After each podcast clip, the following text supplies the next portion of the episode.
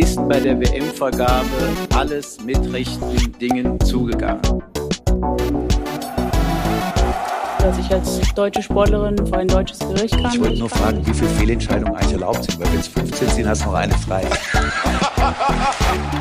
Da muss man aufpassen mit dem, was man sagt, was man schreibt und wie man das rüberkommt. Vor drei Tagen zu Katar und dann ist ein Interview Ich möchte vielleicht in diesem Zusammenhang mal daran erinnern, an Artikel 1 des Grundgesetzes.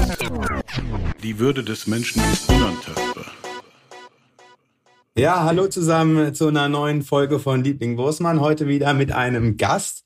Äh, wir freuen uns, Alex Feuerherd von äh, Colinas Erben begrüßen zu dürfen. Äh, hallo Alex und hallo liebe Kollegen. Hallo von meiner Seite, vielen Dank für die Einladung. Das freut mich wirklich sehr, dass ich bei euch zu Gast sein darf. Hallo, freut, freut uns, dass du da bist. Wer spricht? Hier ist Robert aus diesmal aus dem Urlaub. Sehr gut. Wo, wo bist du? Ich bin auf einer, einer balearischen Insel, nicht weiter, die nicht weiter genannt werden möchte. Okay, schön. Wer ist noch dabei? Äh, Christopher leider nicht im Urlaub, sondern aus seinem Büro und Fabian von zu Hause. Ja, und äh, Holger äh, im, wieder im Büro. Äh, hallo zusammen. Ja, Alex, äh, äh, schön, dass du Zeit für uns hast. Und ähm, wir haben uns das heute so gedacht, dass wir äh, ein bisschen über Colinas Erben sprechen und dann äh, so ein bisschen über aktuelle Probleme aus der Welt des Schiedsrichterwesens. Und ich würde dich gern äh, kurz vorstellen. Ähm, und äh, falls ich da was vergesse oder äh, was, was falsch wiedergebe, bitte korrigiere mich, ergänze mich, ja? Kein Problem.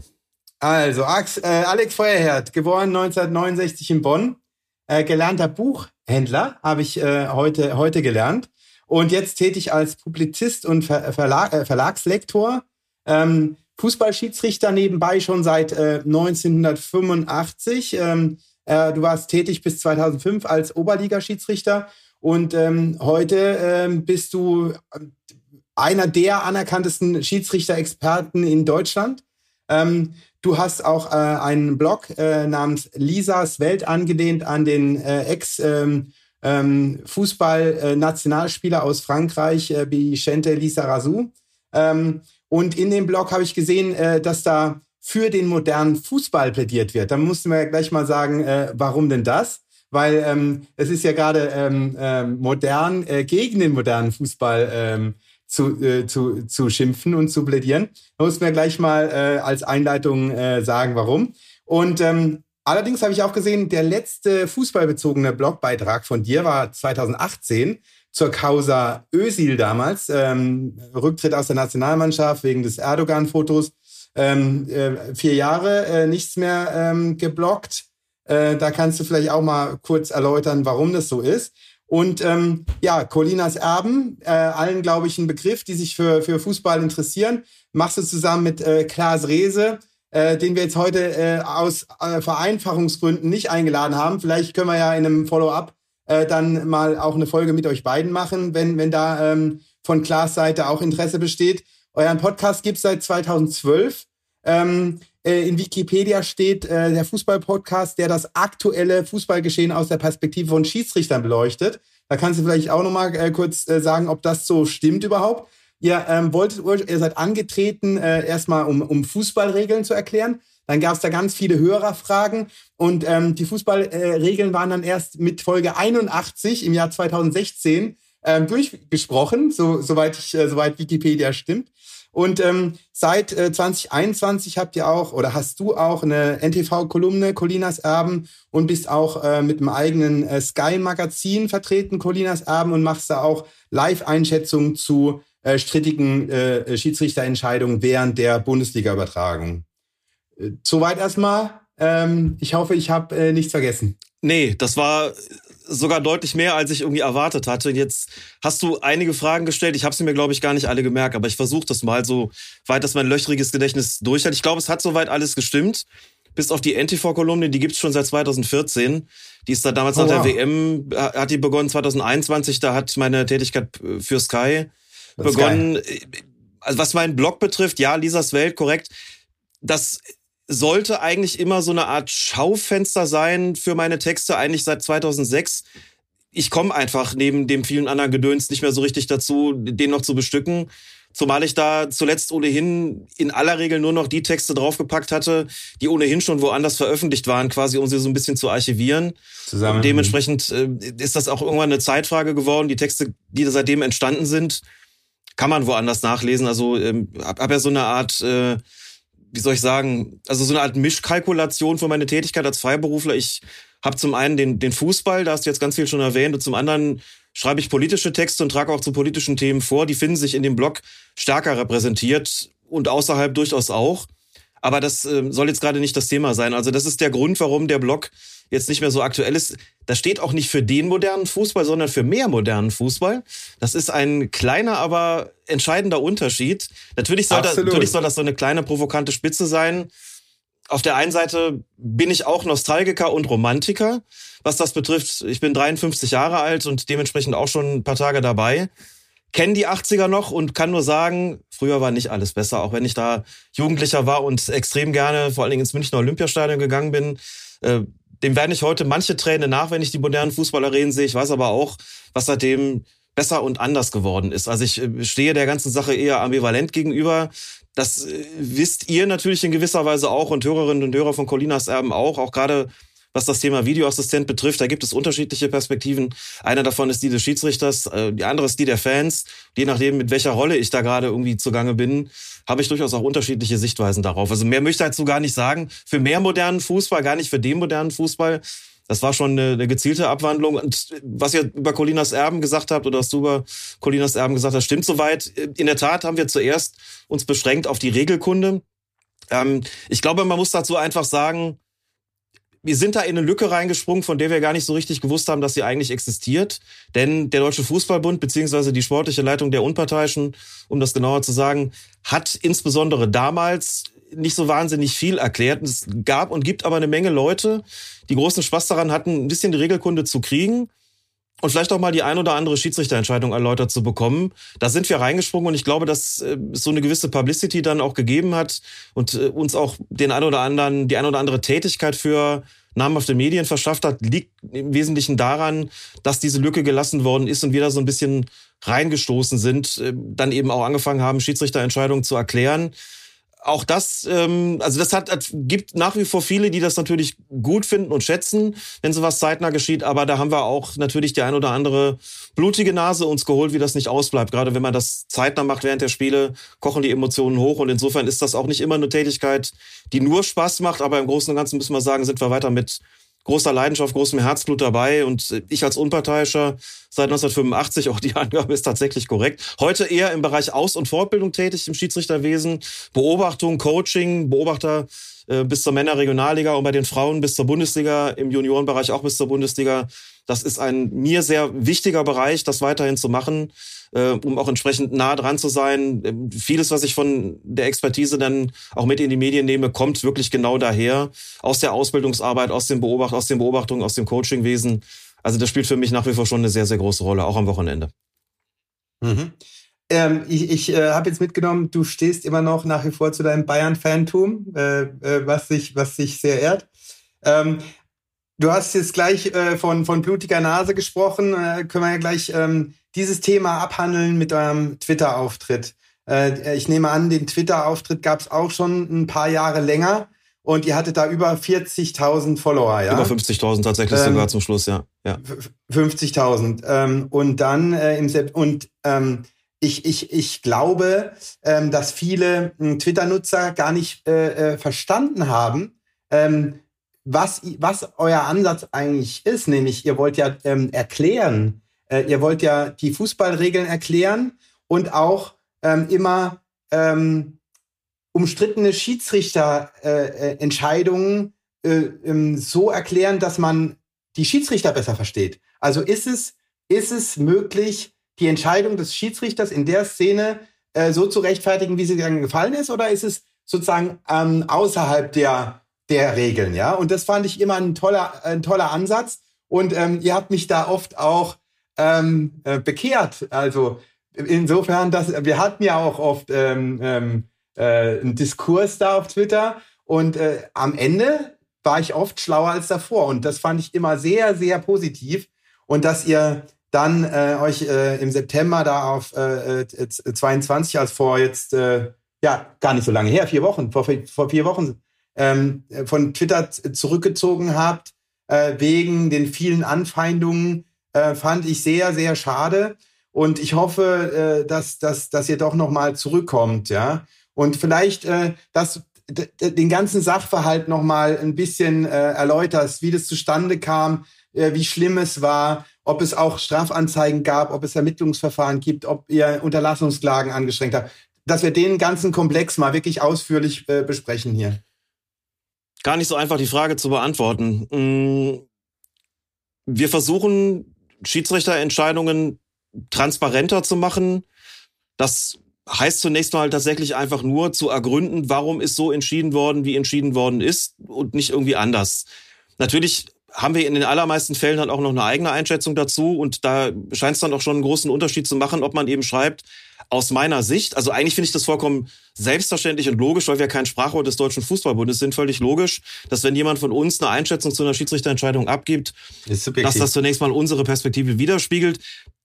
Anschließend kann man immer noch mal schauen, wie groß ist denn die Übereinstimmung auch mit der, sagen wir mal, offiziellen Lehrmeinung von Seiten der sportlichen Leitung, der unparteiischen, äh, also der, der Bundesliga-Schiedsrichter und wo sind möglicherweise auch Abweichungen. Aber in erster Linie geben wir das mal aus unserer Sicht wieder. Möglicherweise ist da schon so das erste Missverständnis, dass viele eben glauben, wir machen da sozusagen die offizielle Lehrmeinung. Also dem ist, dem ist zunächst mal nicht so. Ähm, ich arbeite auch als Schiedsrichter-Lehrwart. Insofern muss ich auch Schiedsrichter oder darf ich auch Schiedsrichter aus- und fortbilden. Vertrete da natürlich die offizielle Lehrmeinung, kann aber immer auch sagen, dass es auch andere Perspektiven gibt. Das bestreitet auch soweit niemand. Und es ist gerade während laufender Spiele ist es oft schwierig, weil die Emotionen natürlich hochkochen und die Leute dann unzufrieden sind, wenn irgendetwas erklärt wird, was nicht dem entspricht, was sie sich in dem Moment gerade wünschen. Also wenn der eigene Verein in dem Moment eine Entscheidung gegen sich bekommt, von dem man vielleicht sagt, das ist doch ganz, ganz klar falsch. Und dann ist es bei vielen schon wirklich zu viel, wenn man es einfach nur erklärt. Dann, will, dann wollen die Leute vielfach nur noch lesen, das ist jetzt grottenfalsch, der ist äh, blind und blöd, unfähig und bestochen und korrupt und überhaupt alles. Das ist in der Emotionalität des Moments irgendwo auch verständlich, aber unser Ansatz ist natürlich dann gerade die, die Sache an der Stelle zu versachlichen, die Diskussion zu versachlichen, die Gemüter so ein bisschen runterzukochen. Das geht dann eine Stunde nach dem Spiel natürlich äh, einfacher, als es während des Spiels so der Fall ist. Aber gut, da passen dann vielen Leuten die Einschätzungen dann eben natürlich auch nicht in den Kram. Kann ich auch nachvollziehen, aber wenn es dann, und das ist vielleicht auch einfach etwas, das ähm, von der Wahrscheinlichkeit her größer wird, je mehr Follower man letzten Endes hat, wenn sich das dann zum einen über Wochen fortsetzt, das ist wirklich Samstag für Samstag, von wenigen Ausnahmen abgesehen, dann wirklich eine Flut von Leuten gibt, die also dann auch, ähm, sagen wir, wenig zimperlich in der Wortwahl ist. Ich formuliere das mal zunächst mal bewusst zurückhaltend, dann macht das auch was mit einem. Ne? Man kann eine ganze Menge als, als sagen wir mal, Projekt und auch als Account, der für sich schon einen professionellen Anspruch hat, aber dann trotzdem kann man, man kann eine ganze Menge wirklich auch, sagen wir mal, professionell wegignorieren, aber das geht dann wirklich auch nur zum einen bis zu einer gewissen Grenze. Und ich glaube, es ist auch gar nicht so gut, äh, immer so zu tun, als ähm, machte einem das nichts aus und sei, sei das alles gar nicht so schlimm. Wir haben bis jetzt, weil du danach gefragt hast, ganz explizit darauf verzichtet, Strafanzeigen oder Strafanträge zu stellen, egal was da gewesen ist. Wir haben waren auch tatsächlich relativ zurückhaltend, was unsere Blockpolitik oder Mute-Politik betrifft. Wir haben Leute blockiert, die handfeste Beleidigungen ausgesprochen haben, weil wir gesagt haben, da ist es evident, dass die Leute nicht diskutieren wollen. Äh, in allen anderen Fällen haben wir es eigentlich selten so gehandhabt, dass wir die Leute wirklich blockiert haben. Also das äh, ist dann wirklich nur bei ausgesprochenen Nervensägen und Trolls dann irgendwie der Fall gewesen, äh, weil wir uns auch nicht den Vorwurf zuziehen wollten, dass wir kritikunfähig sind, so nach dem Motto, so komm, sobald man irgendwie widerspricht, blocken die ein. Das sagen die Leute natürlich trotzdem. Und dann gucke ich manchmal nach, wer das eigentlich äußert und denke dann irgendwie so, ja, du wolltest diskutieren, genau. Ich zeig dir jetzt mal drei Tweets von dir und dann erklärst du mir mal, wo da die Diskussionsbereitschaft sein soll. Aber das kennen ja ganz viele. Äh, mir ist es auch sehr wichtig, an der Stelle nochmal eins auszusprechen es geht hier um Fußball. Und das ist unangenehm für uns gewesen jetzt zuletzt. Und deswegen haben wir diesen Twitter-Account auch fürs Erste deaktiviert. Wir sprechen hier aber nicht über deutlich gravierendere Dinge wie Rassismus, Antisemitismus, Sexismus, Homophobie, Leute, die in dem Bereich aktiv sind und etwas dagegen unternehmen und sich so in einem Shitstorm ausgesetzt sehen die tun das in einem Bereich, der eine noch viel größere gesellschaftliche Relevanz hat. Und ich sage das immer dazu, weil ich das wichtig finde, damit nicht der Eindruck entsteht, dass wir die ärmsten Säue unter Gottes freiem Himmel irgendwie sind, sondern dass es Leute gibt, die erleben sowas viel, viel häufiger in einer ganz anderen Intensität. Es betrifft sie persönlich noch viel, viel stärker auch als uns und es ist einfach noch mal viel bedeutsamer. Das möchte ich an der Stelle auch noch zusammen sagen und äh, trotzdem ist das unangenehm, was wir erlebt haben. Das hat uns dann an diesem besagten Samstag, ich glaube es war der 11. September, dann einfach zu dem Entschluss gebracht, wir müssen da erstmal den Stecker ziehen, denn es geht so nicht weiter. Das erträgt man irgendwann auch einfach nicht mehr. Und dann braucht man zumindest mhm. mal eine ausgedehnte Pause. Ähm, und die war tatsächlich an dem, äh, an dem Samstag fällig. Abschließend noch dazu, klar und, und logischerweise steigt die Gefahr solcher Eruptionen, solcher emotionaler Eruptionen, möglicherweise auch solcher Shitstorms, in dem Maße, wie es Schiedsrichterentscheidungen gibt, die strittig sind, die vielleicht auch falsch sind, denn damit steigt logischerweise auch die Zahl der Leute, die sich darüber aufregen. Das darf man nicht vergessen. Es besteht natürlich ein Zusammenhang, aber dann ist es immer noch die Frage, wie äußert man sich dazu? Wie bringt man sowas rüber, gerade gegenüber Leuten, die zunächst mal eigentlich nur dafür da sind, den Leuten vielleicht die Dinge zu erklären und ähm, das äh, haben wir nicht mehr, haben wir erstmal nicht mehr eingesehen. Hast du den Eindruck, dass es auf Twitter besonders äh, problematisch ist oder besonders schlimm ähm, mit diesen mit dieser unter der Gürtellinie äh, äh, schreiben und posten? Ja, klares Ja. Also wir sind auch auf anderen Plattformen aktiv. Da muss man schon auch dazu sagen, dort haben wir sehr viel weniger Follower. Es sind dann überall auch ein paar tausend auf Facebook und auf Instagram beispielsweise. Aber auch ansonsten, also ich bin, sagen wir mal, als Privatperson dann auch auf diesen Plattformen aktiv und muss schon sagen, das ist auf Twitter schon äh, da geht schon besonders hoch her. Das ist zumindest mein Eindruck aus den, den vielen Jahren, in denen ich da aktiv bin.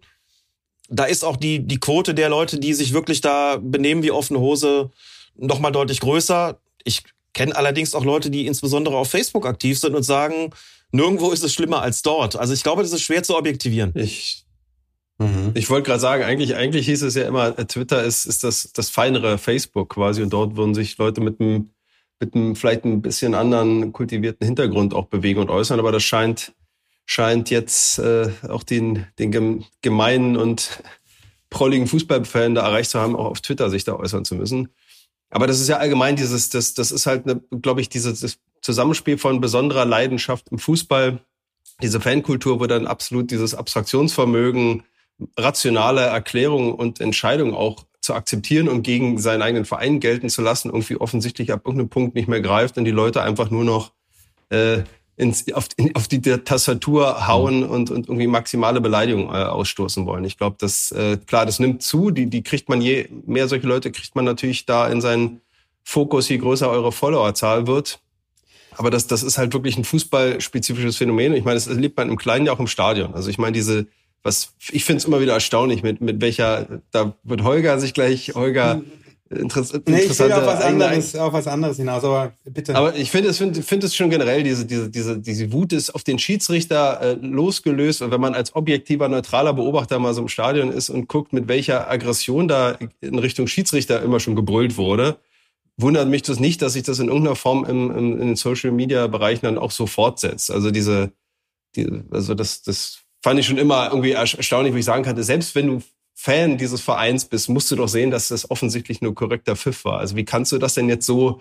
Aber man steigert sich da offensichtlich dann so rein, dass und das ist dann, das findet dann in der Tastatur seinen, seinen Fortgang. Ja, also wie gesagt, ich wollte gar nicht auf, auf diesen Stadionvergleich eingehen, aber was, was ich denke, ähm, was das Ganze noch verstärkt ähm, oder was dazu kommt, ist ähm, äh, dieser vielleicht ähm, ist falsch ausgedrückt, aber dieser intellektuelle Ansatz, ähm, äh, diese Spielszenen äh, zu erklären, äh, das, das wollen vielleicht viele Fußballfans gar nicht so haben. Und das verstärkt dann noch äh, diese Aversion äh, gegen äh, äh die, eure Erklärungsversuche.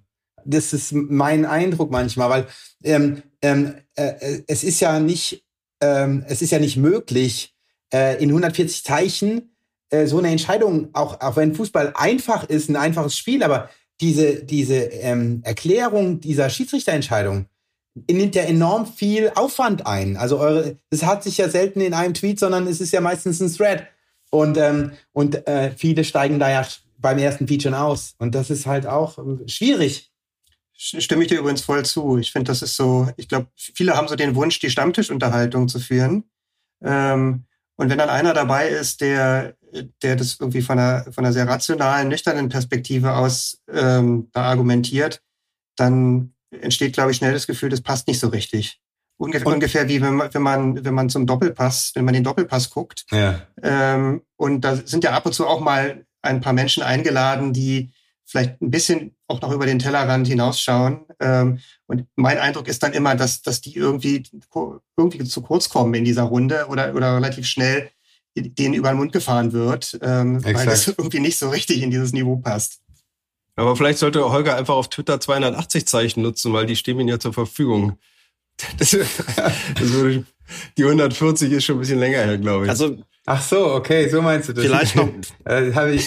vielleicht noch mal irgendwie, also ihr habt natürlich vollkommen recht mit euren Anmerkungen, also auch was das Thema, was was erwartet man da eigentlich äh, betrifft. Man muss ja, glaube ich, auch dazu sagen, als als Fußballfan willst du ja auch ein Ventil haben und wenn es das ist oft der Schiedsrichter. Es fühlt sich tatsächlich gerade für mich auch häufig ähm, gerade bei Twitter so an, so ein bisschen wie früher auf dem Fußballplatz. Ne? Da brüllen ganz viele Leute gleichzeitig auf dich ein und es ist gar nicht mal so groß der Unterschied. Ihr habt den Vergleich selber schon gezogen und den kann ich auch aus der eigenen Perspektive wirklich als stimmig bezeichnen. Man, man steht dann da so ein bisschen und muss jetzt versuchen, die Gemüter so ein bisschen zu, zu beruhigen. Vielleicht auch durch eine Erklärung, die dann auch längst nicht jeder hören will. Viele Leute wollen dann das Ventil auch haben und sagen, verdammt nochmal, ich will jetzt aber gar nicht hören, dass der da richtig hatte. Deswegen auch oft die Reaktion, ja, also wenn die Entscheidung jetzt korrekt war, dann ist die Regel aber scheiße. Das kommt total häufig und da, selbst darüber kann man ja diskutieren. Es ist ja gar nicht so, dass alle Fußballregeln immer bis ins letzte Detail zwingend ausgereift sein müssen oder sagen wir mal, dass sie so gestaltet sein müssen, dass alle ihnen, dass alle sie toll finden. Auch das ist sicherlich diskutabel. Und natürlich ähm, kommt irgendwie noch dazu, man, man, ja, wir, wir bringen dann so ein bisschen vielleicht auch die Leute in entscheidenden Situationen darum, sich betrogen zu fühlen. Wenn wir sagen, nee, der hat euch gar nicht betrogen. Die Entscheidung ist eigentlich soweit schon zumindest vertretbar. Es gibt halt auch einen großen Ermessensspielraum im Fußball. Äh, das ist dann gar nicht so einfach in einer emotionalen Situation, das vielleicht zu akzeptieren. Das, das kann ich auch verstehen. Gleichwohl, und das gehört, glaube ich, zur Wahrheit auch dazu, was solche Anfeindungen betrifft, also gerade wenn man, wenn man relativ viele Follower hat, muss man schon immer auch drauf gucken, ist das eigentlich eine signifikante Minderheit oder ist das vielleicht sogar eine Mehrheit? Das lässt sich natürlich auch schwer quantifizieren, das, das ist klar. Auf der anderen Seite bin ich eigentlich schon dazu übergegangen, mal zu gucken, wenn man irgendwas schreibt, wie viele Leute machen denn da vielleicht ein Herzchen dran, wie viele retweeten das. Es ist ja so, dass vor allem der Widerspruch geäußert wird und die Zustimmung äußert sich ja gar nicht verbal so häufig, sondern die äußert sich ja dann eher in den, das kennt ihr ja alle, in, in Likes und in Retweets und das muss man manchmal, glaube ich, ganz bewusst ins Verhältnis setzen und einfach mal gucken, wie groß ist denn der Widerspruch wirklich? Denn wenn man immer dann den Widerspruch, den liest man halt ausformuliert und bekommt vielleicht auch den Eindruck, der ist jetzt besonders stark, weil da ein paar mehr Leute was geschrieben, aber es sind vielleicht vier Leute, viel mehr Leute, die, die dem auch zustimmen. Also das ist schon mit eingepreist und insofern glaube ich schon sagen zu können, das ist tendenziell eher eine lautstarke Minderheit, die sich da so teilweise auch wirklich übel daneben benimmt und einem das Leben wirklich auch zur Hölle machen kann. Und auch eine laute Minderheit, das kennt man natürlich aus anderen Bereichen der Gesellschaft, auch eine laute Minderheit kann gegenüber der schweigenden Mehrheit wirklich alles zerstören und einem das Leben wirklich schwer machen. Und so ist es an der Stelle tatsächlich zuletzt auch gewesen und hat uns tatsächlich auch den Spaß geraubt. Ich will einfach mal jetzt exemplarisch einen neueren äh, Tweet, es ist sogar ein Thread geworden, ähm, zitieren. Jetzt Wochen nachdem wir ausgestiegen sind, schreibt einer, und ich möchte gar nicht sagen, wer es war, weil ich da jetzt nicht, dem nicht noch mehr Aufmerksamkeit geben möchte, aber das, das, das zeigt so ein bisschen auch die Problematik. Der schreibt, schade, dass es, jetzt war jetzt nach der, nach der Champions League unter der Woche, konkret nach dem Spiel Inter gegen Barcelona, äh, schreibt einer, schade, dass es Colinas Erben nicht mehr gibt. Ich würde gerne, jetzt gerne die dünnste und unnormal bescheuertste Erklärung für beide Barca-Handspielsituationen lesen, die auf einer Tastatur möglich ist zu tippen. Soweit unproblematisch. Wie, wie, wie, aber auch so unnötig und so, so, so, so fehlgeleitet das vom Ansatz Das ist erst her. der Anfang. Das kommt noch, das, was weitergeht, hat mich, ja, schon, aber so weit kennen wir das noch. Und dann kommt, ich möchte diese Erklärung von denen lesen, die so unnormal abgefuckt ist, dass sie in einer Kneipe nach vier Wörtern, also ansatzlos einen Stuhl in die Fresse bekommen, weil die bloße Prämisse und das Besserwissertum eine derartig ekelhafte, unwürdige Scheiße sind, dass der Zahnarzt ihnen nach der folgerichtigen, einzig logischen Polierung der Fresse von jedem, der ihnen über den Weg läuft, die Behandlung verweigert. Die Erklärung, die ist physikalisch erzwingt, dass jeder Fußballspieler, der sie liest, dem Schreiber unverzüglich in die Fresse furzt und dabei von allen Außenstehenden angefeuert wird. Und das ist nicht das Einzige in der Art, was wir bekommen haben. Ja. Und das Ekelhaft. Wochen nachdem Ekelhaft. wir da ausgestiegen sind, sagt einer, hört doch auf mit euren Erklärungen. Ähm, das macht die, also dafür gehört ihr, Mhm. also dafür gehört euch körperliche Gewalt angetan. So und gedacht, du meine Güte, also und das, das, ja, Aber das- also das ist wie gesagt, das gehört jetzt schon wirklich zum Schlimmsten, klar, aber das ist noch nicht mal der Einzige, der sich in, in so eine Richtung geäußert hat. Aber was treibt die Aber- Menschen dazu? Da taucht genau aber das an, was du angesprochen hast, Holger, nämlich dieses Besserwisser, dieses, dieses Gefühl, also die kapitulieren natürlich vor, vor der Rationalität und der Regelkunde und, und sehen sich dann in einer, in einer, in einer, in einer, in einer offensichtlich verlorenen Position, sich nicht da, äh, auf, auf einer rationalen und regeltechnischen Argumentation bewegen zu können und, und flüchten sich dann äh, in, in, und steigern sich offensichtlich dann immer mehr in diese, in diese Beleidigung und diese Schmähung hinein. Also das, aber ich finde dieses Besserwisser, das, das ist, das ist so ein bisschen das Entlarvene, was offensichtlich da auch eine Triebfeder ist. Weil man kennt das ja auch aus anderen Bereichen, wer, äh, wer mit Worten nicht mehr entgegenhalten kann, der schlägt zu. Und das ist im Prinzip ist das ja genau das, nur dass jetzt mit einem Tweet zurückgeschlagen wird. Aber wenn es den Tweet nicht gäbe, wäre es im Zweifel ähm, ja, ein körperliches Angehen, wenn man sich gegenüberstehen würde. Und das, das ist ja im Prinzip die, die, die Folge einfach davon jetzt. Alex, lest ihr eigentlich, also habt ihr irgendwie so, ein- so, so ein- eine Art von Management, mit den ähm, Retweets und Anmerkungen umzugehen? Ihr, ihr kriegt ja wahrscheinlich zahlreiche. Lest ihr die alle oder ähm, flutschen da euch auch welche durch? Also ich meine, ihr seid natürlich auf Interaktion angewiesen. Das heißt, ihr müsst wahrscheinlich viel lesen, aber äh, hat es auch irgendwie, habt, habt ihr mal darüber nachgedacht, auch irgendwie euch ein System einzurichten, wo ihr sagt, wir, wir gucken uns ja, weiß ich nicht, wie man den, den sozusagen den Müll ausfiltert, aber wir gucken uns Sachen auch gar nicht mehr an. Bislang nicht zugegeben. Und ähm, das, also vielleicht dazu vielleicht zwei Sachen. Das eine ist, wir wollten ja auch immer gerne interagieren. Und selbst im größten Shitstorm habe ich dann eigentlich gedacht, na gut, wenn eine Szene für Aufregung und für Diskussionen sorgt, sind ja immer auch Leute darunter, die schreiben, die wirklich gerne was wissen möchten. Den würde ich ja gerne noch weiterhin antworten. Dazu, das ist- Problem ist, dass man dann wirklich auch dann teilweise hunderte von anderen Kommentaren lesen muss, die, und das, das ist das Wesen eines, eines Shitstorms, nicht immer nur beleidigend sind, sondern da sind dann ganz viele Sachen auch dabei, die unterhalb der Grenze zur Beleidigung sind, aber trotzdem einfach schmerzhaft sein können. Das muss man gar nicht wegdiskutieren. Also die auf eine andere Art und Weise, die einfach herabwürdigend sind, ähm, einfach, einfach total ätzend in der Wortwahl, wo jeder, der sie schreibt, sagen würde, das wird man doch noch sagen dürfen, was habe ich denn gemacht so? Also du wirst doch jetzt nicht irgendwie beleidigt sein und eingeschnappt, nur weil ich jetzt irgendwie geschrieben habe. Und dann kommt aber so was, denkst du, ja gut, aber wenn das eine von, von 250 ist, dann sieht die Sache halt schon anders aus. Und um da die Wahrheit, der Wahrheit die Ehre zu geben, nein, haben wir erstens, haben wir nicht getan, gehört aber zu den Punkten, über die wir uns auch Gedanken machen, wie wir, wenn wir dann irgendwann vielleicht sagen, okay, wir kommen dann vielleicht dann doch nochmal zurück, denn na klar, wir sind auf Twitter auch, also wir sind bekannter geworden, viele haben das auch geschätzt, das wissen wir ja auch. Das ist ja, als wir den Stecker gezogen haben, nicht so gewesen, dass wir gedacht haben, oh, buhu, alle sind so gemein zu uns, sondern klar wussten wir da, es gibt viele, die es schätzen.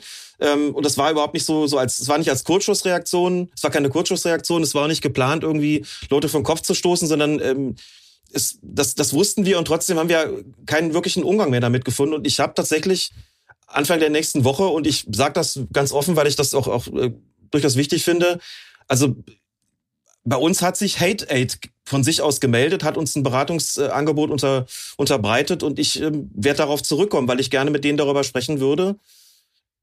Was, wie, wie kann man so damit umgehen? Das ist jetzt genau das, was ihr im Prinzip angesprochen habt.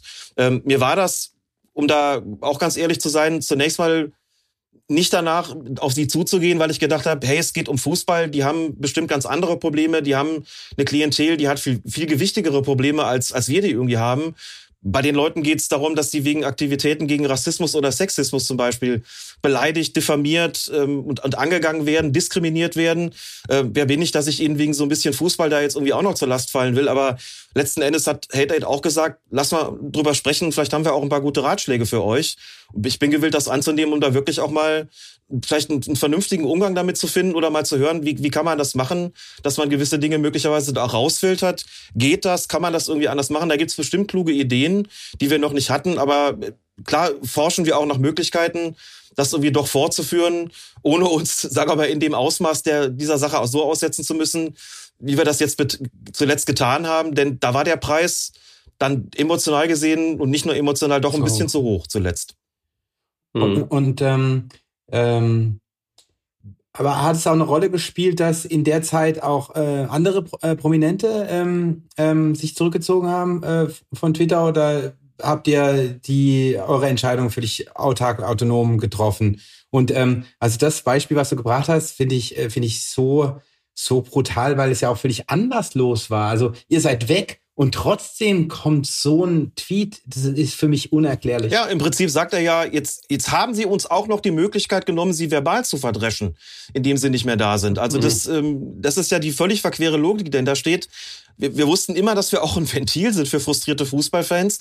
Und ein Ventil, das ist auch völlig klar, weil andere ähm, für sie nicht greifbar sind.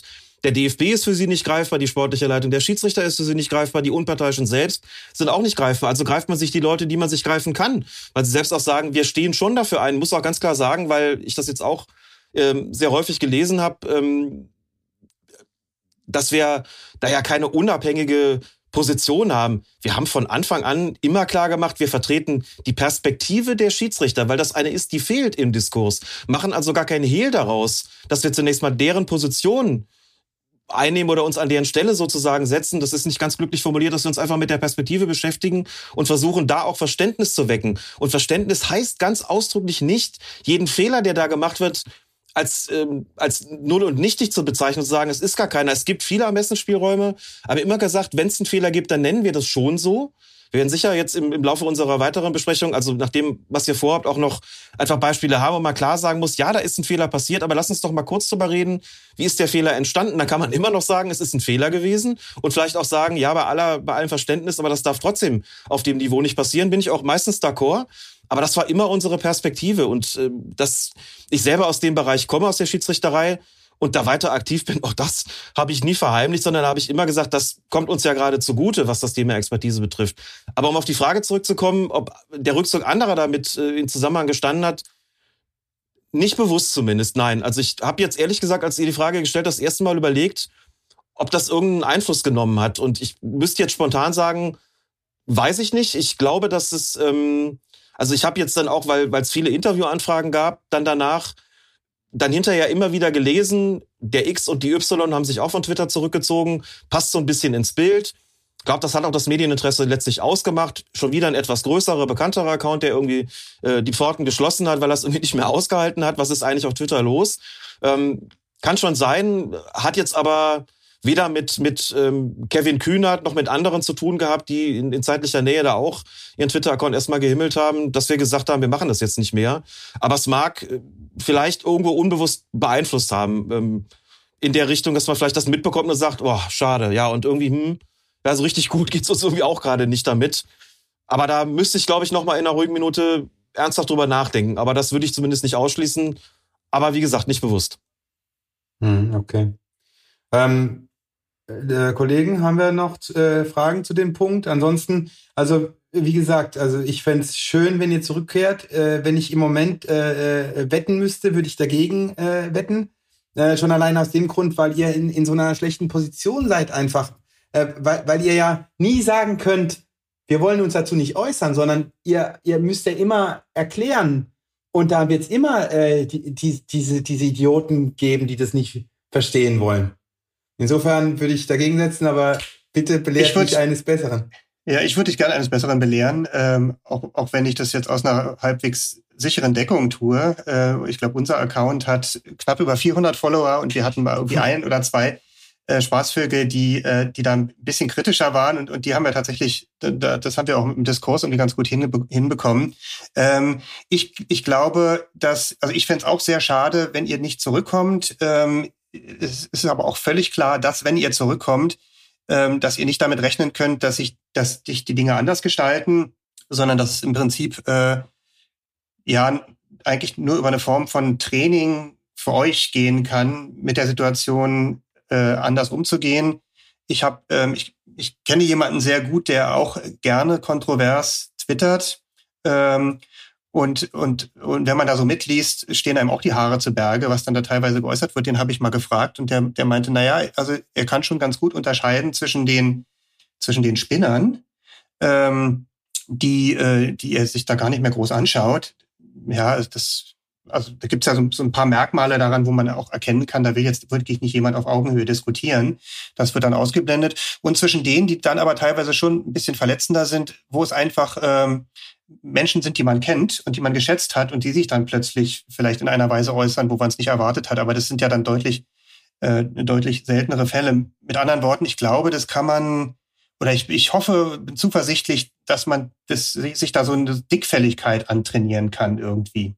Also die Dickfälligkeit braucht man, die haben wir schon bis jetzt auch gehabt. Und du hast das eigentlich, ähm, du hast mhm. genau gesagt, wie es eigentlich ist. Man muss zum einen, muss man Mechanismen entwickeln, das irgendwie einfach auch wegzuignorieren und das, das schaffen wir schon, das mussten wir schon die ganze Zeit über. Das, ähm, diesen Twitter-Account gibt es seit zehn Jahren, der ist kontinuierlich gewachsen, damit eben auch die Zahl der Leute, die jetzt nicht so wohlgesinnt ist. Das haben wir schon immer auch, auch geschafft. Es, war, es hat zum Schluss einfach wirklich Überhand genommen und da ist es eben nicht mehr so gut gelungen. Ansonsten muss man schon auch sagen, man lernt in der Zeit, das kennt ihr auch, man lernt seine Pappenheimer einfach kennen. Man lernt die Leute kennen, da guckt man einmal aufs Profil, vielleicht bei einem gewissen Spiel, denkt sich, ja, okay, das ist jetzt, der ist Fan von XY und jetzt ist er einfach auch emotionalisiert. Dann guckt man vielleicht auch noch mal ein bisschen mehr in den Twitter-Account und stellt fest, okay, der neigt auch ansonsten jetzt nicht dazu, sagen wir mal, ähm, das Florett zu schwingen, wenn es darum geht, sich verbal äh, zu äußern und kann das besser einsortieren. Man hat andere, wo man weiß, okay, die sind zwar irgendwo, das ist zwar manchmal schon knackig, was da kommt, aber grundsätzlich sind sie schon guten Willens und interessiert.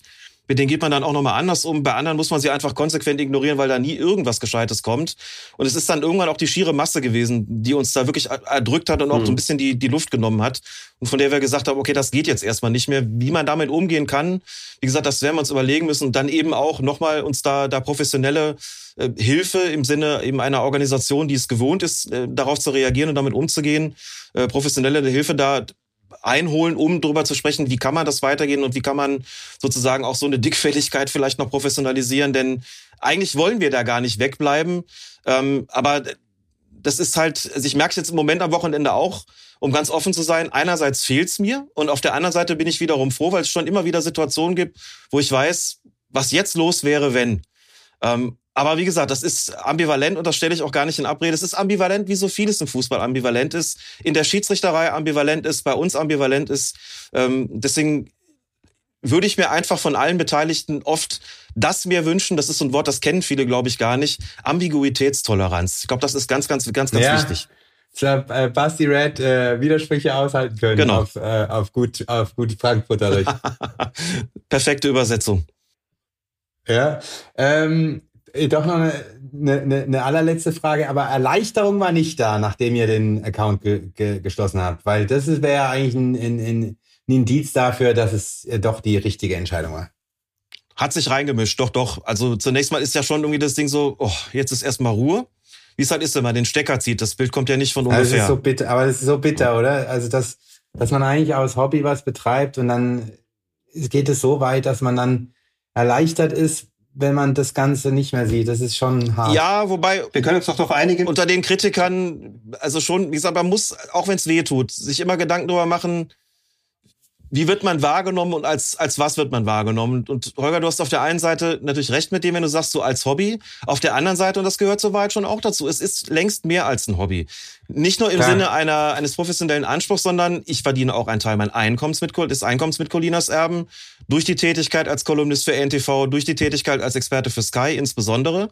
Ich verdiene sie nicht als ähm, Schiedsrichter, Beobachter oder, oder Coach oder Lehrwart. Das ist eine ehrenamtliche Tätigkeit. Aber das muss man schon auch sagen, man, wir halten unsere Nase in den Wind, dann muss man auch den Gegenwind ertragen können. Soweit weiß ich das. Das ist vollkommen klar. Da darf man nicht weinerlich sein, nicht zimperlich sein. If you cannot stand the heat, stay out of the kitchen. Das war immer klar. Und trotzdem gibt es Grenzen. Und das ist wohl kalkuliert, wenn ich das sage. Ich kenne diese Grenzen und denke auch, also sagen wir mal so, da ist eine Grenze überschritten worden, die ist schon, da haben wir dann eine Konsequenz gezogen in dem Wissen, in dem Wissen, dass es hier nicht darum gehen kann zu sagen, wir machen das alles nur in unserer Freizeit, ehrenamtlich, ohne jede Ent Entlohnung. Das ist so nicht. Wir treten als Experten auf, dann muss man, wie gesagt, den Gegenwind auch ertragen können. Trotzdem bin ich der Meinung, das, was da kam, hat auch die deutlich höher angesetzte Grenze überschritten. Das war der eigentliche Punkt. Dann war schon erstmal auch Erleichterung ja, dabei. Mhm. Und trotzdem, wenn man so ein, wenn man einen professionellen Anspruch versucht vorzuleben, muss man immer auch sagen, gut, dann ist auch was weggefallen. Das ist dann auch nicht nur Erleichterung. Es ist ein schwierig zu beschreibendes und auch da ambivalentes und sehr, aus sehr vielen verschiedenen Komponenten bestehendes Gefühl, das sich da eingestellt hat, zumindest bei mir. Ja, vielleicht Die Frage gibt es ja so ein, halt, ja. Vielleicht gibt es ja so ein Twitter, Twitter-Erschöpfungssyndrom. Mhm. Das halber ist. Gut, das würde ich auf jeden Fall so unterschreiben. Ja. Die Frage wäre dann natürlich, wenn man, wenn, wenn ihr es hoffentlich wieder aufnehmt und dann vielleicht, und wie du schon sagst, also das ist eben Teil auch der, der beruflichen Existenz ist, ob man da nicht auch die, die rechtlich zur Verfügung stehenden Mittel dann irgendwie auch mal überlegt, habt ihr jetzt bewusst nicht gemacht, ausschöpft, um zu sagen, also wir setzen dann auch die, es wird auch klar kommuniziert, äh, wer hier in einer beleidigenden Art und Weise sich äußert, der wird eben halt dann nicht nur in diesem Medium geblockt, sondern der sieht sich dann eben auch der Gefahr ausgesetzt, zivilrechtlich oder strafrechtlich verfolgt zu werden. Das, das ist eben, das, das ist ja immer so ein bisschen was, was jetzt immer so in, in, die, in die diversen Diskussionsformen, wo man wo es immer so heißt, es gäbe rechtsfreie Räume, Internet, rechtsfreie Raum, Stadion, vielleicht sowas, kommen wir vielleicht später auch noch zu. Aber das ist natürlich, natürlich gibt es die Instrumentarien, man, die sind mehr oder minder erfolgreich in der Durchsetzung, weil man natürlich dann auch willige Staatsanwälte auf der anderen Seite braucht, solche Delikte auch zu verfolgen. Aber das, das, das fände ich dann irgendwie dann auch ein, wenn ihr euch entscheidet, glaube ich, ein äh, jetzt auch nicht nur aus Anwaltssicht, sondern wirklich auch zum Schutz der, der Meinungsfreiheit und auch zum Schutz des, des, wie wir, glaube ich, alle finden, wichtigen Mediums Twitter zu sagen, Meinungspluralität und auch Aushalten von schwierigen Meinungen, klar, aber eben Grenze ist eben halt äh, die, die Beleidigung und, und, und Schmähung so und Herabsetzung anderer. So sieht's aus. Also das, das wäre dann, vielleicht ist das, gehört das dann ja, kommt das dann ja auch als bei ah. der, bei der großen Rückkehr dann als Teil des, des Ganzen, als des Paketes. Also äh, wunderbares äh, Schlusswort zu dem Teil und es war uns äh, ganz wichtig, äh, Alex, dass wir das Thema so ausführlich behandeln hier, äh, weil es einfach ähm, so gesellschaftspolitisch so ein wichtiges Thema ist und ähm, und äh, eure Sicht, äh, also ich habe es jetzt bisher noch, noch, noch nirgends so ausführlich gehört, jetzt wie von dir hier, ähm, was was da eigentlich hintersteckte. Insofern war uns das ganz wichtig. Na gut, ähm, dann äh, würde ich in die rechtlichen Themen Schiedsrichterwesen überleiten und da wollen wir beginnen ähm, mit VAR-Überprüfungen und insbesondere die Handspielregelung, äh, die ja auch ähm, letztlich der, der Auslöser war für alles, was dann äh, auf Twitter passiert ist. Insofern, ähm, wer, wer möchte da kurz äh, äh, ein bisschen einleitende Worte ähm, zum Besten geben?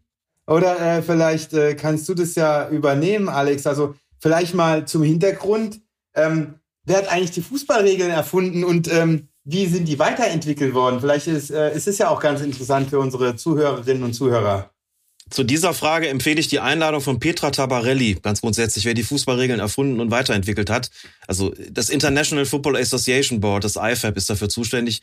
Nicht die FIFA und nicht der DFB und nicht die UEFA, wie so viele glauben. Nicht in euren Kreisen, ist mir vollkommen klar, aber unter Fußballfans ist das immer noch weniger bekannt. Und Petra Tabarelli, Fußballhistorikerin ihres Zeichens, ist so gut geeignet wie keine zweite und kein zweiter, um alle zu nennen, darüber zu sprechen. Das würde sich wirklich tatsächlich mal lohnen sicherlich auch in, in äh, sportrechtlicher Hinsicht. Also das IFAB ist dafür zuständig, die Fußballregeln zu ändern, ohne da jetzt ins Detail gehen zu wollen, was das Prozedere betrifft. Aber wenn wir beim Thema Handspiel sind, dann muss man da schon sagen, dass sich da in den vergangenen Jahren einiges geändert hat und auch wieder zurückverändert hat, ohne dass der ganz große Wurf, der glaube ich irgendwo versucht worden ist, gelungen ist. Man ist erst abgerückt vom, von der allgemeinen Formulierung Richtung strafbar ist letztlich nur das Handspiel, das absichtlich begangen wird, hat dann irgendwie einen ellenlangen Kriterienkatalog veröffentlicht, was die Regelauslegung betrifft, der fürchterlich verquast und fürchterlich umständlich formuliert war. Auch auf den ersten Blick, nur auf den ersten, aber man musste immer häufiger als einmal hingucken, auf den ersten Blick widersprüchlich formuliert war. Den hat man dann zwei Jahre später wieder einkassiert.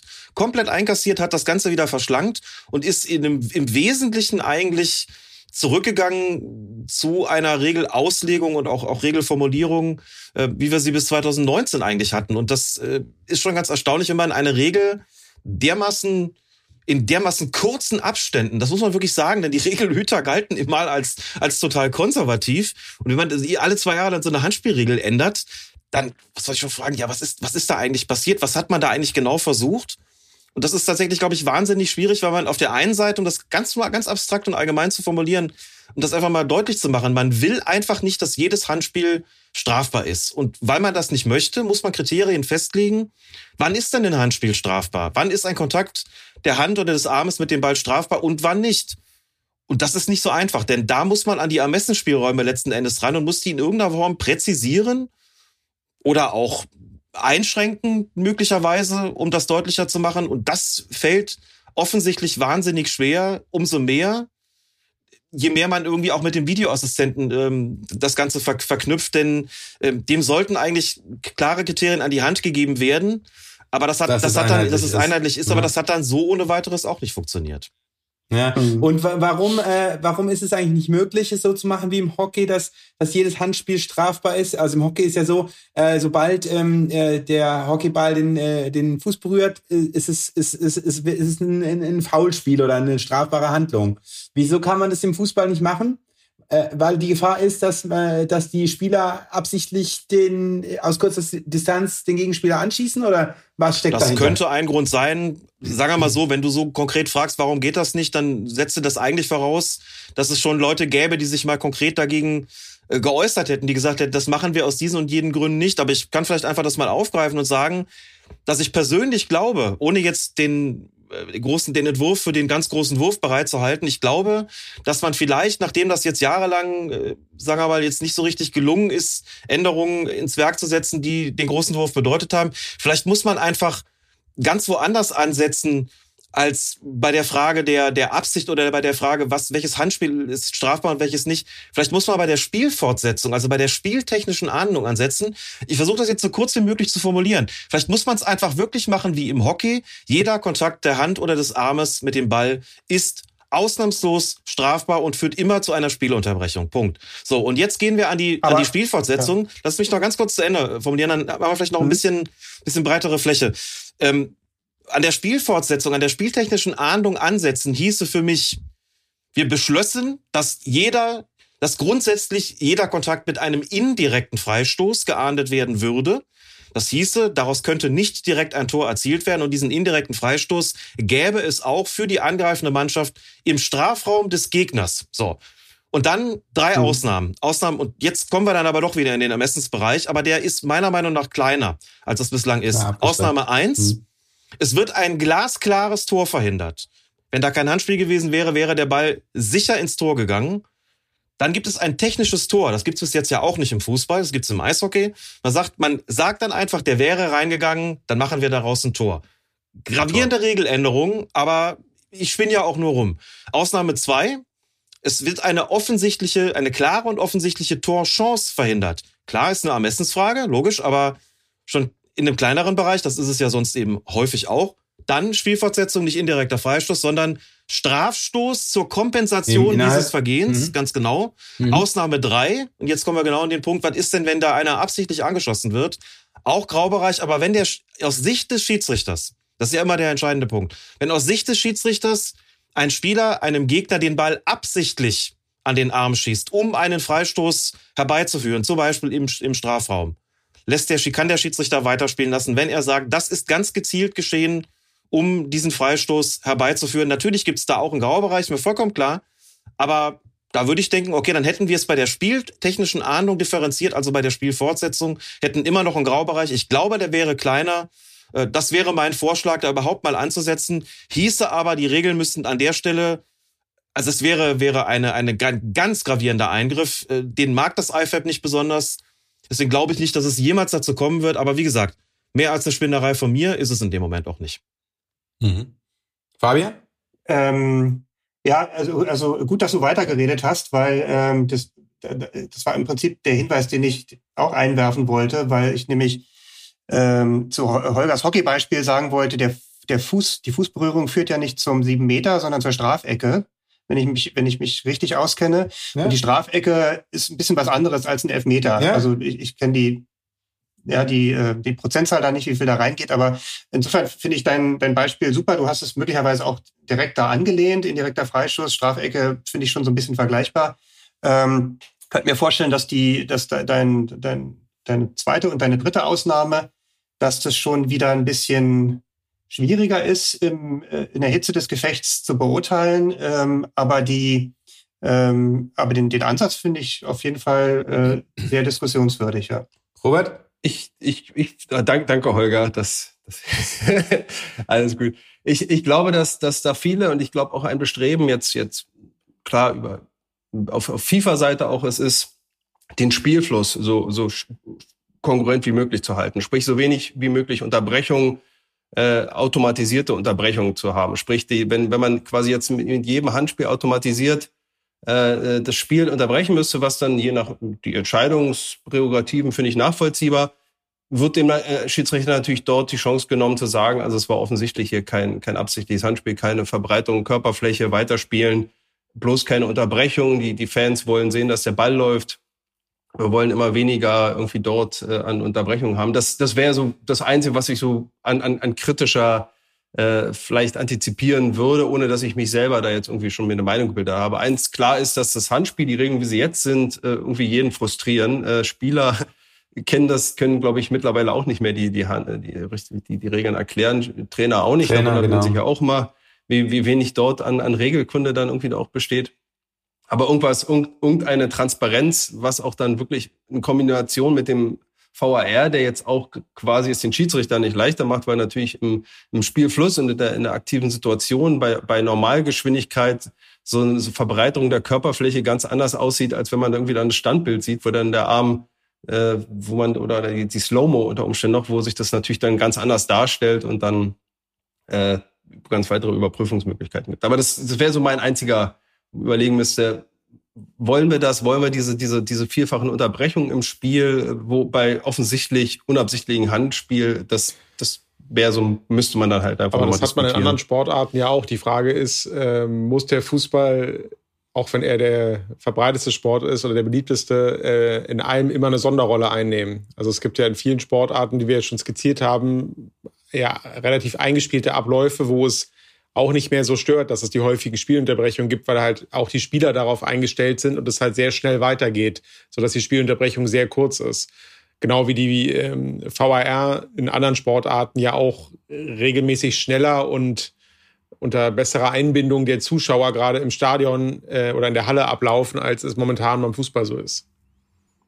Ja, weiß ich nicht, ob man die Sportarten so vergleichen kann, weil die Spielfelder dort dann viel kleiner sind, die Aktionen viel kürzer ausgeführt werden. Beim Fußball braucht das dann so eine Anlaufgeschwindigkeit wieder.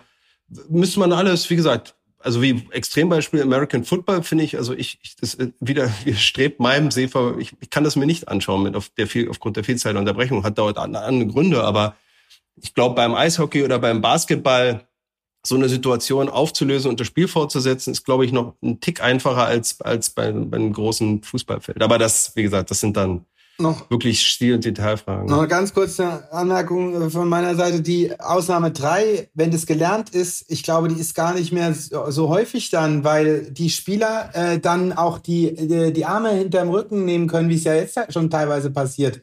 Und wenn, wie gesagt, wenn es gelernt ist, ich glaube, dann kommt es gar nicht mehr vor. Also weiß nicht. Ich habe ähm, ich hab meine persönliche Kapitulation, was, was die Handspielregel angeht, tatsächlich bei diesem Hertha-Handspiel gehabt, wo ich, äh, als ich die Bilder gesehen habe, erst gesagt habe, ganz klar Elver. Dann habe ich das gelesen, was ihr geschrieben habt, Alex. Dann habe ich gesagt, na, wahrscheinlich doch kein Elver. Ähm, dann ähm, dann habe ich mir nochmal Kommentare dazu angeguckt äh, und irgendwann wusste ich dann nicht mehr genau. Ich finde, das kann man also ich glaube, selbst wenn man da noch, noch mehr an der Regel rumfrickelt, ähm, wird man das nur verschlimmbessern. Ähm, das, das, das kann man in solchen Situationen einfach, finde ich, nicht ähm, schlüssig beurteilen. Deswegen finde ich nochmal, ähm, also deinen dein Ansatz da, den, den finde ich eigentlich klasse, weil was ich mir immer gemerkt habe, ist, ähm, dass man einen Schiedsrichter nach Möglichkeit nicht in die Situation bringen soll, wo er ein Spiel entscheidet, sondern das soll sportlich entschieden werden. Ähm, und, und wenn die Strafen aber drakonisch sind, und das Elfmeter ist nun mal eine drakonische Strafe, äh, äh, neben der roten Karte die, die größte, die man sich vorstellen kann, ähm, dann, dann finde ich, muss auch sichergestellt sein, dass diese Strafe wirklich nur dann eintritt, wenn, wenn man mit hundertprozentiger Sicherheit ähm, auch da einen, ähm, einen ganz krassen Regelverstoß hat. Also, ja, wie du das Beispiel genannt hast, ich verhindere damit ein Tor äh, hier irgendwie, wer was, Luis Suarez irgendwie, der auf der Linie dann irgendwie die einfach die Hände hochhebt und das Ding mal eben wegpaustet. Ähm, das sind ja eigentlich auch die Fälle, die man, glaube ich, ursprünglich im Auge hatte. Aber, aber alles andere, äh, wo der Ball an die Hand springen kann und dann, dann äh, diskutiert man darüber, ob das jetzt eine unnatürliche Körpervergrößerung war oder nicht, äh, oder ob der Spieler gerade in der Körperbewegung war, wo der Arm nicht anders konnte, als dahin zu gehen. Ich glaube, damit löst man es nicht. Damit löst man es nicht. Und das Problem ist dann tatsächlich eben, auch, dass es teilweise Handspiele an Stellen des Strafraums gibt, wo jeder sagen würde, da, daraus resultiert keine klare Torchancen. Deswegen ist die Spiel, technische Ahndung oder Spielstrafe, wie es im Fußball dann gerne genannt wird, obwohl es eigentlich aus, einer engen, aus einem engen Blickwinkel gar keine Strafe ist, sondern eigentlich nur eine Kompensation, aber egal. Ähm, die ist dann teilweise unverhältnismäßig und sagen, Leute, für das bisschen jetzt einen Strafstoß zu geben, der ein Spiel entscheidet, kann eigentlich irgendwo auch nicht sein.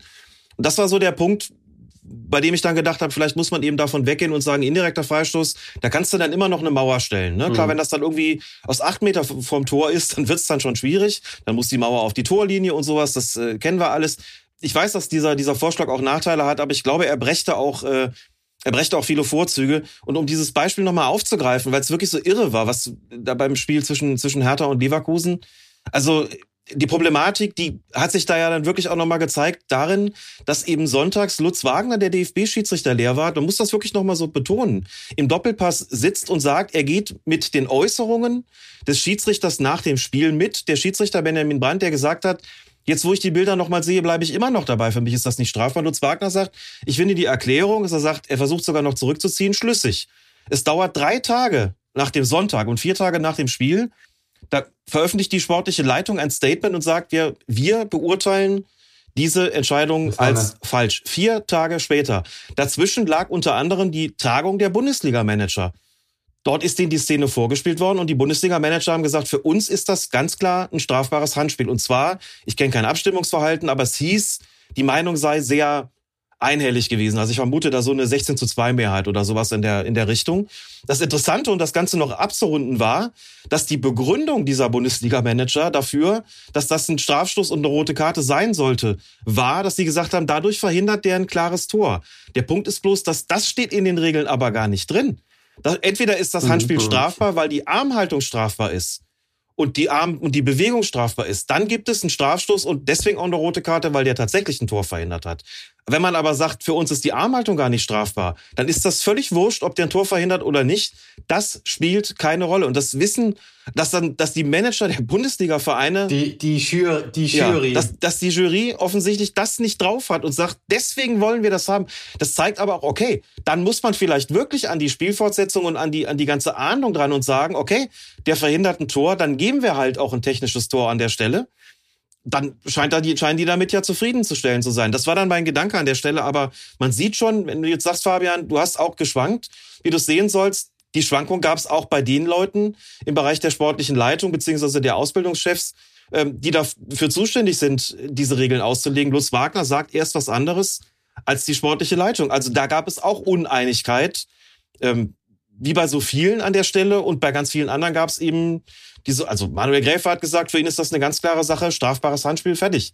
So, aber da haben halt sehr viele Leute eine sehr unterschiedliche Ahnung dazu, äh, Meinung dazu ähm, geäußert und so ist das Mhm. eben beim Handspiel und das macht die Problematik einfach auch aus dabei. Ähm, Ja. Und das kriegt man, glaube ich, nur in den Griff, indem man ganz woanders ansetzt. Vielleicht sehe ich den Ansatz ja auch gar nicht, aber so wie es jetzt ist, werden wir immer, immer, immer wieder Beispiele kriegen, wo wir nach, ne, nach zehn Kameraperspektiven immer noch diskutieren, was haben wir jetzt eigentlich? Strafbar, ja oder nein? Ja, also ähm, hat jemand noch Ideen äh, zum Thema Handspiel? Ich glaube, wir sind da durch. Also für, für mich am wichtigsten ist die einheitliche Anwendung der Regel und das ist halt, äh, ich glaube, so wie es jetzt ist, ist es halt einfach nicht möglich, die, die, die, die Einheitlichkeit herzustellen. Und ähm, also Vielleicht- ich, ich finde den Ansatz äh, von dir, Alex, äh, äh, sehr, sehr gut und absolut ähm, bedenkenswert. Nur, nur kurz, ähm, bestes Beispiel war ja, ich glaube, deswegen sind vor allem auch die Emotionen so hochgekocht. Am Tag davor war doch die Szene Augsburg-Bremen oder Bremen-Augsburg, wo, jetzt helft mir mal, da wurde kein Strafschuss gegeben. Es war ne? Oder irgendwie wo, genau umgekehrt. es war jedenfalls genau andersrum. Es machte überhaupt keinen Sinn, die eine Szene so zu entscheiden und die andere so, unabhängig davon, was jetzt wo richtig war. Aber das war, ja, das führte die ganze Absurdität nochmal vor Augen. Man muss, man muss Ja. ganz, ganz kurz noch zu sagen, es gab an diesem Spieltag und an dem davor insgesamt vier Entscheidungen, von denen die sportliche Leitung in einem Kommuniqué gesagt hat, alle vier falsch entschieden, in allen vier Fällen Videoassistent falsch verhalten. Eine solche Erklärung ist mir, seit ich Schiedsrichter bin, noch nicht untergekommen. Ähm, die sagen schon mal, da ist was falsch. Aber vier auf einen Schlag, das habe ich noch nie erlebt, ehrlich gesagt. Und viermal Mhm. den Videoassistent mit ins Boot genommen. Und das zeigt dann schon an, es gibt offensichtlich ein Problem. Und übrigens haben wir das nicht nur in Deutschland, denn wenn man so ein bisschen über den Tellerrand guckt, und ich weiß ja, das tut ihr auch, und insbesondere was England betrifft, die Diskussionen, die wir da haben über das Thema Anspiel, über das Thema Videoassistenten beispielsweise, die sind teilweise noch schärfer als in Deutschland. Also wann immer man hier sagt, das haben wir nur in Deutschland das Problem. Überall anders läuft das total super. No, no, no, no. Das stimmt überhaupt nicht. Also da kenne ich noch ganz andere Debatten teilweise, ähm, als sie hier geführt werden. Teilweise wird das sogar auf, auf Deutschland verwiesen, da laufe das so vorbildlich. Da muss ich dann auch immer schmunzeln. Aber hm. ähm, es ist ein strukturelles Problem. Und wenn das so ist, dann sind weltweit entweder die Schiedsrichter unfähig oder die Videoassistenten unfähig oder das Instrument taugt nichts oder wir haben tatsächlich vielleicht auch ein Problem äh, in Sachen Regelanwendung und Regelauslegung, dass man äh, etwas grundsätzlicher angehen muss. Und ich glaube, das ist äh, das eigentliche Problem. Das ist das Wahrscheinlichste, ja. ja. ja. Dann lasst uns mal äh, äh konkret äh, übergehen zum VAR. Ähm, du hast ja auch, äh, Alex, schon in der, äh, in der juristischen Fachzeitschrift mal veröffentlicht, und zwar in der Spurt ja, ähm, äh, Zeitschrift für Sport und Recht. Ähm, Grüße an äh, Jan Ort, der da Schrift, äh, Schriftleiter und Mitherausgeber ist.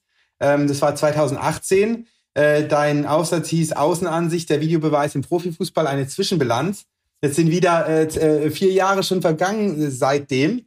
Ähm, wie ist denn deine Zwischenbilanz zum VAR ähm, Stand ich weiß heute? gar nicht mehr, was ich damals geschrieben habe, 2018, ehrlich gesagt. Und habe jetzt, muss ich offen gestehen, in der Vorbereitung auf den Podcast hier nicht nochmal den Artikel gelesen. Aber trotzdem habe ich die Entwicklung ja mitverfolgt über die fünf Jahre. Ich habe kürzlich hatte ich mal ein Gespräch mit einem längeres Gespräch, ein Treffen mit einem Bundesliga-Schiedsrichter, der auch fragte, hast du denn Verbesserungsvorschläge, hast du Ideen, was wir anders machen könnten, vielleicht auch in puncto Transparenz und sowas und wie siehst du das Ganze grundsätzlich? Wir haben da im Prinzip unter Schiedsrichtern gesprochen und ich, da habe ich was gesagt, was mir bis dahin eigentlich noch gar nicht so klar gewesen. Habe gesagt, dafür, dass das ein Airbag sein soll, dafür, dass das eigentlich so der doppelte Boden sein soll im Grunde genommen, reden wir viel zu viel darüber. Wenn wir ein Instrument schaffen, das dafür da ist, klare und offensichtliche Fehler zu reduzieren, vielleicht im Idealfall zu minimieren, das dafür da ist, bei nicht erkannten, bei übersehenen, schwerwiegenden Vorfällen äh, dieses, diesen doppelten Boden zu bieten, diesen Airbag zu bieten, dann ist das eigentlich ein Instrument, das ja nur zur Korrektur geschaffen worden ist. Und dann würde man, glaube ich, erwarten, dass man nicht so wahnsinnig viel darüber redet. Wir reden aber nur noch darüber. Wenn es um Schiedsrichter geht, reden wir nur noch darüber. Ich stelle es fest, an immer dann, wenn ich äh, sonntagsabends da sitze und beispielsweise die Kolumne für Antiforce zu schreiben habe, oder wenn es um, äh, wenn ich bei Sky eingesetzt bin und es gibt ähm, Rückfragen, was ist da gerade entschieden worden, ist fast immer der Videoassistent mit im Boot. Es geht kaum noch um irgendwas, was darüber hinaus, äh, darüber hinausgeht. Und wenn das so ist, dann haben wir, glaube ich, ein Problem und das haben wir ja nicht nur in Deutschland. Also, ganz in aller Kürze, aus der Sicht des Fans im Stadion leidet der Videoassistent, ich bin, nutze das Wort Video, Videobeweis schon, schon lange nicht mehr, er hat, glaube ich, ein gravierendes Akzeptanzproblem. Ich glaube, das äh, ist, ist nicht, nicht weiter unfair, das zu sagen. Aus der Sicht der Fernsehzuschauer und Zuschauerinnen wahrscheinlich gar nicht mal unbedingt. Die sind gut unterhalten, weil sie ja dann die Zeitlupen kriegen, die Erklärung kriegen vom Kommentator. Die sind da auch nicht so alleine gelassen. Ähm, aus der Sicht der, der Clubs, auch wenn sie sich da manchmal kritisch äußern, würde ich sagen, das sind im Grunde moderne Unternehmen, denen geht es um Risikominimierung. Zu den Hauptrisiken gehören falsche Schiedsrichterentscheidungen. De facto macht der Videoassistent bei allen Diskussionen das, was er sollte. Er reduziert die Zahl der klar falschen Entscheidungen. Wir diskutieren über die äh, Zweifelsfälle oder über die strittigen Fälle, aber die große Masse, die korrigiert er tatsächlich raus. Und ich glaube, das ist was, was die Clubs wollten, aber die bezahlen das natürlich mit einer Debatte, die sich gewaschen hat. Und aus der Sicht der Unparteiischen, die auch noch äh, zu nennen, kann ich nach wie vor sagen, auf der einen Seite sagen ganz, ganz viele, wir haben das als Airbag und das bewahrt uns wirklich vor dem Gröbsten. Und auf der anderen Seite gibt es auch Stimmen, die sagen, wir hätten vielleicht ganz gerne eine Challenge, dann sind wir das Problem mit der Eingriffsschwelle los. Wir haben manchmal auch das Problem, dass wir eine Entscheidung treffen, bei der wir berücksichtigen, wie weit die jetzt überhaupt spieldienlich ist. Was hat die für eine Akzeptanz? Wie weit passt die zum Spiel? Es geht uns jetzt gar nicht darum, wie jetzt die, die, die Wahrheit ist nach, nach 180 Zeitlupen, sondern es geht uns darum, dass wir jetzt gerade was gepfiffen haben, mit keiner auf dem Platz ein Problem hat. Ich nenne nur kurz ein Beispiel. Ähm, Köln gegen Schalke, der Platzerweis gegen Drexler. Auf dem Feld pfeift der Schiedsrichter der gefaulte Spieler steht auf, es gibt Shake Hands, kein Mensch im Stadion will da rot haben. Dann kommt der Videoassistent und anschließend gibt es einen Feldverweis und alle diskutieren nur noch darüber. Und ich glaube, das ist so eine Entscheidung, an der man ganz gut klar machen kann, das ist nicht spieldienlich gewesen. Das wollte im Grunde keiner haben. Hätte der Schiedsrichter keinen Videoassistenten gehabt und das da nicht rot gegeben, Klar, dann hätte es irgendeinen Regisseur gegeben, der gesagt hat, guck mal hier, das Trefferbild. Mit der Sohle auf die Wade. Aber trotzdem hätten die meisten gesagt, komm, das wollte keiner haben, es geht weiter, fertig. Wir reden gar nicht darüber. So, aber grundsätzlich für die Schiedsrichter ist es schon was. Ja, ich hatte es mal, um das abschließend noch zu sagen, auf ähm, einem Sportrechterseminar in Wangen im Allgäu 2019 im Herbst. Da war ein Bundesliga-Schiedsrichter, der genau die Frage gestellt bekommen hat, und was bedeutet das jetzt für Sie? Geben Sie nicht vielleicht auch ein Stück weit die Kontrolle ab? Dann hat er gesagt, früher habe ich in der 90. Strafschluss gepfiffen und konnte mir nicht hundertprozentig sicher sein und habe meckernde Spieler weggeschickt und gesagt, ist entschieden, gehen Sie weg, wir machen jetzt so weiter. Und habe vielleicht anschließend, bin ich vielleicht eine Woche durch die Presse gezogen worden. Heute gebe ich die Kontrolle in dem Moment ab und kann denen nur sagen, es wird überprüft. Und wenn der dann stehen bleibt, weiß ich, so richtig grottenfalsch kann er normalerweise nicht gewesen sein, bewahrt mich davor, eine Woche durch die Presse gezogen zu werden.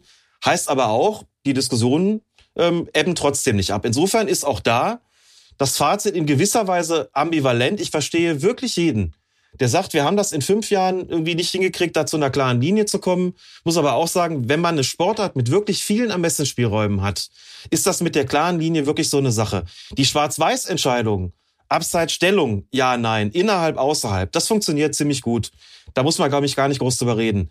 Aber das Ding, wann ist was bei einer Zweikampfbewertung klar falsch? Wann ist es klar falsch, einen Handelfmeter gegeben zu haben oder nicht gegeben zu haben? Das ist eine Sache, da ist die Grenzziehung, was ist klar und offensichtlich falsch, wahnsinnig schwierig. Und das ist, glaube ich, eine Sache, da sehe ich nicht, wie wir da zu einem Punkt kommen, wo man sagt, da ist die Linie wirklich äh, immer glasklar. Das gibt es vielleicht im Fußball einfach auch gar nicht. Insofern ist die Bilanz also, ambivalent. Also ich stimme dir in allem hundertprozentig zu. Und äh, äh, selbst bei, bei der Abseitsentscheidung ist es ja so, dass die Linienrichter das gleiche Problem haben oder genauso die Denke da ist, dass ich, äh, dass sie nicht mehr den Arm heben äh, gleich, sondern erstmal abwarten. Also auch die Entwicklung ist, ist finde ich, problematisch. Und ähm, äh, nochmal äh, zu dem Spurtartikel aus 2018, da hast du genau den Punkt am Ende gemacht, dass, dass das Wichtigste ist, ähm, einzugrenzen, was ein klarer und offensichtlicher Schiedsrichterfehler ist. Und das ist, äh, und das ist ja nach wie vor das eigentliche Problem. Und da mehr Zurückhaltung, das würde ich mir Aber auch könnte wünschen. man nicht äh, etwas ketzerisch wieder mit anderen Sportarten verglichen? Äh, beim Tennis gibt es das Hawkeye, drei Challenges in der Regel pro Satz. Äh, beim Hockey ist der Videobeweis ja auch nicht unbegrenzt, sondern halt auf Anforderung. Ähm, das wären ja auch Mittel, um das Ganze zu begrenzen und führt jedenfalls Tennisschiedsrichter sagen das, dass die deutlich weniger ähm, eingreifen, seit es das Hawkeye gibt. Ist natürlich etwas anderes als ein Fußballschiedsrichter, das ist mir auch klar. Aber es würde ja auch wieder die Verantwortung und Selbstständigkeit der Schiedsrichter auf dem Platz stärken, wenn man den Videobeweis etwas einschränken würde. Es gibt wahnsinnig viele Vorschläge, nein, wahnsinnig vieles übertrieben, aber es gibt viele Vorschläge, das zu ändern. Einer davon ist der, den du jetzt gerade geschildert hast, warum nicht zum Beispiel eine Challenge einführen, habe ich wahnsinnig oft gelesen, hat bestimmt, oder nach einem gewissen System dann hast du einen pro, also ein pro Team und Hälfte oder zwei und dann, wenn du recht bekommst, dann hast du noch eine, wenn du nicht recht bekommst, dann verfällt der oder ist er weg, was auch immer. Da würde man, glaube ich, einen Modus finden. Kennen auch viele Schiedsrichter, die das begrüßen würden, weil es, wie gesagt, das Problem der Eingriffsschwelle beseitigen würde. Du müsstest mhm, dann aber ja. trotzdem akzeptieren, der geht raus, guckt sich das an, kommt zurück und sagt, nee, sorry, ich habe mich gar nicht geirrt, das passt so. Ähm, schafft keine umstrittenen Entscheidungen aus der Welt, aber ich glaube, das darf auch gar nicht der Anspruch sein. Man könnte es vielleicht, vielleicht ist es ein Versuch wert. Ich glaube, dass man unabhängig, also ich glaube, dass man im Wesentlichen zwei Optionen hat. Das eine ist Eingriff ins Regelwerk, sowas wie Challenge beispielsweise.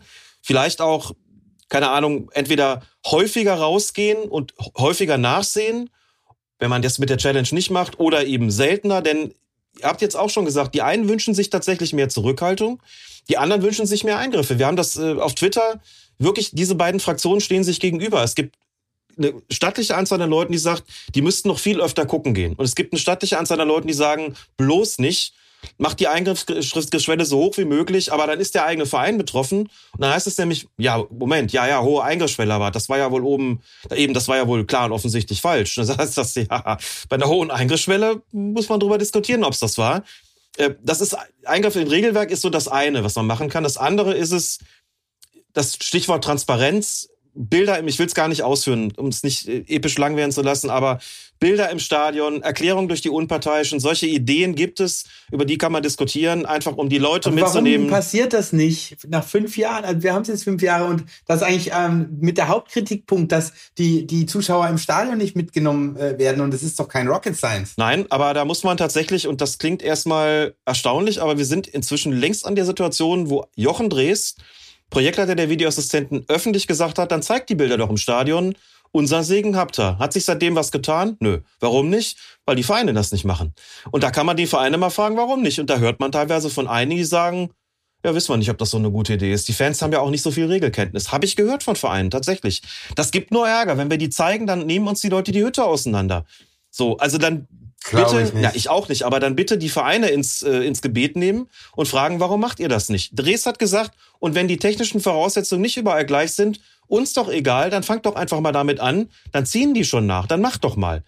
So, wir sind jetzt, also als sportliche Leitung sagen sie, wir sind jetzt dafür, das zu zeigen. Was sie noch nicht sagen ist, die Schiedsrichter machen Durchsagen, da war ich übrigens auch lange Zeit, sagen wir mal so, ähm, der Ansicht, lass sie das doch erstmal alles, lass sie sich erstmal daran gewöhnen. Und wenn sie sich daran gewöhnt haben, dann können wir von ihnen auch vielleicht auch verlangen, dass sie den Push-to-Talk-Button betätigen und dass man sie dann hören kann. Dann entwickelt man irgendeine Syntax äh, für die Erklärung im Stadion. Oder der vierte Offizielle macht das von mir aus, was auch immer. Das kann man ja alles diskutieren. Und dann schauen wir mal, wie das Ganze funktioniert. Das könnte eine Option sein. Auch wenn es sicherlich Leute gäbe, die dann sagen würden, Jetzt ist uns das Spiel zu lange unterbrochen. Wir wollen das Gelaber gar nicht hören. Wir wollen das noch gar nicht sehen. Wir wollen, dass ihr Fußball spielt. Macht einfach weiter. Aber Widerspruch wird man immer haben. Das ist normal. Ihr hattet, äh, um, um den Namen nochmal aufzugreifen, äh, Patrick Ittrich hat, ist, glaube ich, auch einer der, der Bundesliga-Schiedsrichter gewesen, der sich öffentlich äh, dazu geäußert hat, dass er schade findet, dass, dass so ein, so ein Twitter-Account wie Colinas Erben da äh, solchen Anfeindungen ausgesetzt ist und die, die Konsequenz ziehen musste für sich, das, das aufzugeben. Und der, der derselbe äh, äh, war selber ein bisschen im Fokus in einem, in einem Spiel von Fabians Herzensverein gegen, gegen, gegen, Hol gegen Holgers Lieblingsverein Leipzig gegen Gladbach, äh, beziehungsweise Gladbach gegen Leip Leipzig. Und äh, die, die Leipziger Fans, Ultras, äh, haben sich ein besonderes Begrüßungsbanner ausgedacht. Äh, äh, ich weiß gar nicht, ob ich es jetzt wörtlich ganz genau, ich, wir können es schon, schon ansprechen, sie, nur, nur Hurensöhne beschäftigt, nur ein Hurensohnverein beschäftigt Hurensöhne oder sowas sinngemäß. Auf jeden Fall. Stellen Hurensöhne ein. Das äh, letztlich, äh, die, die Details immer dahingestellt, aber ein Hurensohn als, als ja, verbreitetes äh, in Richtung von Hopp und auch äh, ein, ein beliebtes Beleidigungsmerkmal äh, Merkmal der, der Ultras gegen, gegen Personen aus dem äh, Football-Establishment. Ähm, Hintergrund war eben die Rückkehr von der Wechsel von e Gladbachs eh, ehemaligem Eberl zu, zu Leipzig und die Wiederkehr in, in die alte Wirkungsstätte. Und äh, Ittrich hat das halt eben zum Anlass genommen, als Und er Marco das Rose nicht zu vergessen. Marco Rose, genau. Äh, aber also ich glaube, so richtig entzürnt hat er sich an, an der äh, Personalie Eberl, weil, weil es ja auch äh, ja, im Hintergrund unterschiedliche und auch kritisch äh, ja, aufgefasste Gründe, damalige verme- vermeintliche Gründe für den, für die, dass er sich zurückgezogen hat. Aber das waren halt, das wollen wir jetzt gar nicht weiter kommentieren. Auf jeden Fall gab es dieses, dieses Banner und der Schiedsrichter äh, hat sich veranlasst gesehen, das Spiel zu unterbrechen und das Plakat, das Banner entfernen zu lassen. Und im, im Nachgang sich dazu geäußert, dass das Stadion eben kein rechtsfreier Raum sei oder beziehungsweise er, er würde es als einen solchen empfinden und sah sich eben dort veranlasst, die, die Maßnahme der Spielunterbrechung äh, zu greifen und stellte sich die Frage, welche, welche Rechte hat der Schiedsrichter vor dem Hintergrund des Drei-Stufen-Plans und der doch relativ klaren Aussage des DFB, dass diese Spielunterbrechung beziehungsweise die, das Greifen des Drei-Stufen-Plans eigentlich nur für schwere rassistische und diskriminierende Äußerungen im Stadion Anwendung finden soll und eben nicht für aus äußerungsrechtlicher Sicht hier klar schmähende, formal beleidigende, also die für sich betrachtet einfach einen Straftatbestand der Beleidigung nach 185 StGB darstellen und zivil als auch strafrechtlich verfolgt werden könnten. Aber ungeachtet dessen halt eben die Frage aufwirft, welche Rechte hat und soll der Schiedsrichter im Stadion haben, äh, dort in Maßnahmen zu ergreifen, die jetzt mit dem Spielgeschehen unmittelbar nichts zu tun haben, sondern nur äh, im Umkreis auf das Publikum einwirken und äh, auf die äh, Fernsehzuschauer zu Hause. Ich glaube, er hat irgendwie auch die, das sind Kinder im Stadion, wurde auch dann im Nachhinein zitiert. Er möchte nicht, dass andere Zuschauer das sehen müssen. Das ist, das ist so der Hintergrund und die Frage, ja, was kann, was darf, was soll der Schiedsrichter machen? Vielleicht sprechen wir darüber noch kurz. Ja, dieser Holger, Entschuldigung, ich wollte dich nicht unterbrechen. Nee, nee, bitte. Diese Frage des Drei-Stufen-Plans ist ja schon angeklungen. Drei-Stufen-Plan, also ich weiß nicht, ob es wirklich alle, alle wissen, die jetzt zu, zuhören. Schritt eins, ähm, zunächst mal, also was, was sieht der für Maßnahmen vor? Schritt eins, Spielunterbrechung, Durchsage. Schritt zwei, mit den Spielern in die Kabine gehen, erneute Durchsage. Stufe drei, Spielabbruch. Das Ganze bei diskriminierenden Äußerungen. Diskriminierung äh, ist sehr klar gesagt worden in dem Drei-Stufen-Plan. Das besagte Wort, das dort verwendet worden ist, Hurensohn, zählt nicht dazu. Da ist lange drüber gerungen worden auch. Denn dieser Drei-Stufen-Plan ist zur Anwendung gebracht worden. Die Älteren unter uns werden sich noch dran erinnern. Kurz bevor wegen Corona alles dicht gemacht worden ist, äh, Februar, März 2020, da ging es um einen gewissen Dietmar Hopp. Und die Frage, ist er da diskriminiert worden? Sicherlich nicht. Äh, sind vielleicht andere diskriminiert worden mit dem Wort Hurensohn? Ich finde, da kann man noch mal ganz anders drüber diskutieren, soll aber jetzt nicht das Thema sein. Also für einen Drei-Stufen-Plan ist das nichts. Und dann ist halt eben die Frage gestellt worden, hat Patrick Illich den eigentlich da überhaupt zur Anwendung gebracht, indem er offensichtlich gesagt hat, jetzt wird's ein bisschen spitzfindig, das weiß ich, offensichtlich gesagt hat, das transparent verschwindet, sonst unterbreche ich das Spiel. Das Spiel war gar nicht unterbrochen. Es gab eine Spielunterbrechung, da sah man auch die Gestik von Edrich, dann ist das transparent auch abgehängt worden, aber er hat sofort weiterspielen lassen, hat also im Prinzip noch nicht mal die erste Stufe gezündet. Das mag formaljuristisch jetzt irgendwo klingen, ist aber nicht ganz unwichtig, denn ähm, ja, im Prinzip ist da so ein bisschen eine Maßnahme ergriffen worden, wie wir sie von, von der Pyrotechnik kennen. Wenn die abgebrannt wird, dann gibt's auch eine Durchsage und dann heißt es irgendwie, wenn das hier nicht aufhört, dann folgen weitergehende Maßnahmen, aber das Spiel läuft in der Regel immer weiter. Trotzdem berührt das Ganze natürlich ungeachtet der Frage, ist das jetzt, ist da auf den Drei-Stufen-Plan zurückgegriffen worden, ja oder nein? Ähm, berührt es natürlich noch eine andere Frage, nämlich wie ihr schon gesagt habt, was darf ein Schiedsrichter eigentlich im Spiel? Und ich glaube, die meisten werden, das darf man, glaube ich, nicht vernachlässigen, werden sicherlich das so interpretiert haben, dass hier der Drei-Stufen-Plan zur Anwendung gekommen ist. Da muss man zumindest auch mal drüber sprechen und sagen, ähm, ja, es steht eigentlich drin, Hurensohn zählt nicht dazu, aber im Grunde ist hier schon eine Maßnahme ergriffen worden, wie wir sie aus dem Drei-Stufen-Plan eigentlich kennen. Zumindest eine kurze Unterbrechung hat es gegeben, aber eine, die eben eh schon da gewesen ist und die auch nicht besonders lange gedauert hat. Ähm, ich glaube, die Frage, was ein Schiedsrichter darf, ähm, ist wahrscheinlich so das Entscheidende hier an der, an der Stelle, äh, denn wir reden hier nicht über einen Diskriminierungstatbestand, wie er vom DFB als solcher festgelegt worden ist. Denn ob Hurensohn in anderweitig diskriminierend, in anderer Form diskriminierend ist, ich glaube, darüber kann man tatsächlich auch äh, trefflich diskutieren. Und da kommen wir natürlich in einen Bereich, der, also da muss man auch sicherlich das hinzuziehen, was Patrick Ittrich ausmacht, so grundsätzlich und was er nach dem Spiel gesagt hat. Er ist einer, der bekannt geworden ist zuletzt auch darüber, dass er ein sehr großes Engagement an den Tag gelegt hat, gegen die Verrohung auf den Amateurplätzen beispielsweise. Sein Engagement in Amateurligen oder gegenüber Amateurschiedsrichtern ist wirklich groß. Er begleitet da oft was. Er sagt, wie da mit Unparteiischen umgegangen worden ist. Er hat es auch gesagt, als wir uns da bei Twitter ausgeklinkt haben, aber das ist gar nicht der Punkt. Ähm, wie mit Schiedsrichtern umge umgegangen wird, das kann nicht sein. Und ähm, da müssen wir Zeichen setzen. Das hat er schon ganz, vor ganz, ganz langer Zeit gesagt. Gar nicht jetzt, das gar nicht mit dem Spiel zu tun zwischen, zwischen Gladbach und Leipzig. Er sagt auch, die gesellschaftliche Situation, gerade jetzt nach Corona, wird eigentlich immer ärger. Da muss man Zeichen gegen Verrohung setzen. Das kann nicht sein, äh, dass das irgendwie normal ist, dass da Menschen beleidigt werden, dass Menschen angegriffen werden. Und dass das Verhalten im Profifußball auch kopiert wird im Amateurfußball. Das sind alles so, so Ansätze von ihm, wo er jetzt gehandelt und gesagt hat, dann gehe ich jetzt einfach mal proaktiv dagegen vor und sag, ähm, eine Aussage, für die man sich überall sonst eine Strafanzeige anhandeln würde, die akzeptiere ich hier nicht. Hier werden Menschen beleidigt und herabgewürdigt. Das kann nicht sein. Deswegen erwarte ich, dass das jetzt hier abgehängt wird. Die Frage wäre, was ist, was wäre denn passiert, wenn das nicht geschehen wäre? Und dann sind wir nämlich doch wieder beim Drei-Stufen-Plan. Und ich glaube, das ist schon, also auf der einen Seite, also es ist so ein bisschen, so ein bisschen zweischneidig. Ich kann es auf der einen Seite wirklich nachvollziehen und weiß auch, glaube ich, was ihn angetrieben hat. Die Reaktion war natürlich von Fanseite sehr, sehr heftig. Und die Gegenargumente kann ich natürlich auch nachvollziehen. Wenn Leute sagen, sind es jetzt die Schiedsrichter, die Daumen heben oder Daumen senken, wenn sie auf Transparente gucken und legen die jetzt fest, was da geht und was nicht geht, würde ich sagen, ja, was das Thema Diskriminierung betrifft, mal auf jeden Fall. Also das ist dann deren Sache zu entscheiden. Äh, wie, wie handeln wir da, dafür oder dagegen?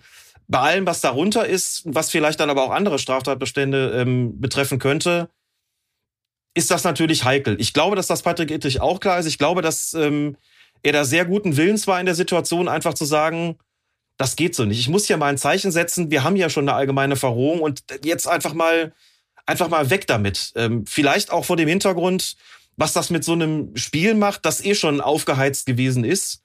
Vielleicht hat er sich in dem Moment auch gedacht, wenn wir das jetzt hier stehen lassen, dann heizt das die Stimmung irgendwie auch noch weiter auf.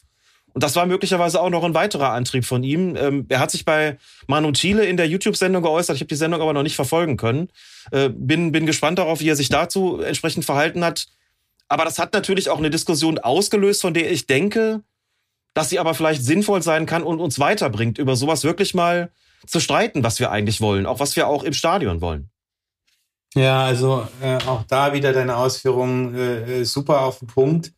Ähm, die, die Grenzen sind dann halt fließend, ne? Also wo, wo ist dann die Grenze? Und in, insofern, ähm, und äh, ähm, ja, die, die Kritik war mega heftig ähm, und auch teilweise unfair, weil ähm, dieses Hauptbanner gar nicht in Bezug genommen wurde, sondern die anderen zwei, die harmloser waren. Und dann ist es natürlich völlig aus dem Kontext auch wieder. Ähm, ähm, aber äh, also ich würde jetzt, wenn ich entscheiden müsste, kann, kann ich nur sagen, ich, ich kann dem Schiedsrichter diese Macht in den Fällen, die nicht im Bereich Diskriminierung und Rassismus sind, die kann ich ihm nicht geben, weil, weil, weil es nicht seine Einschätzung sein mhm. darf. Er ist kein Organ der Rechtspflege. Er, ist, er, ist, er hat die, die, die Spielregeln zu überwachen, ja. Mhm. Und, und insofern würde ich dann äh, äh, da die Grenze ziehen. Vielleicht ganz kurz, ich habe ähm, im, im Vorfeld von diesem Spiel ähm, bahnte sich ja schon an, was da passieren wird. Ähm, ich, ich bin folge auf Twitter vielen ähm, Gladbach-Leuten, äh, also da gibt es eine ziemlich große Bubble. Äh, und natürlich hat dieses Eberl-Thema zu der Zeit die Stimmung unglaublich angeheizt. Da gab es dann irgendwie auch, ähm, äh, auch, ein, auch einen Brief von, von der Fanseite, einen offenen Brief an Eberl, der auch nicht okay war. Ähm, und letztlich äh, muss man sagen, waren auch in dieser, in dieser Fanbase äh, Borussia Mönchengladbach, waren sich da bei weitem nicht alle einig, wie man darauf jetzt reagieren soll, wie man, wie man mit, speziell mit dem Thema Eberl, partiell auch Rosa, aber Eberl, Eberl war tatsächlich das sensiblere Thema, dort umgehen soll. Es ging auch darum, dass da geplant war im Stadion, ich weiß gar nicht, ob sie es am Ende umgesetzt haben, äh, die ersten 20 Minuten äh, nur Triller, aus Trillerpfeifen schön richtig Lärm zu machen und ich glaube, von den, äh, von den Plakaten war sogar auch die Rede, dass da irgendwie sowas geplant ist. Möglicherweise hat Ittrich, der ja auch auf Twitter ist, hat das vielleicht im Vorfeld auch schon gesehen und hat sich da vielleicht auch schon äh, darauf eingestellt. Es ist aber jetzt eine Unterstellung. Ähm, ich fand, also das, also ich finde Ittrich ohnehin so ein bisschen ambivalent als, als Person. Ich finde ihn generell als Schiedsrichter ist an mir eine Spur zu aufdränglich, auch durch, durch sein, seine Twitter-Appearance. Ich finde, was ihr macht, äh, ist völlig okay, aber ihr habt eine andere Rolle. Ihr seid, ihr seid quasi die Beobachter, die, die Kritiker, die Erklärer. Ittrich ist äh, Schiedsrichter und vom Schiedsrichter würde ich eher erwarten, dass er sich weitestgehend äh, unsichtbar verhält, ähm, auch außerhalb des Platzes. Aber das ist Geschmacksfrage.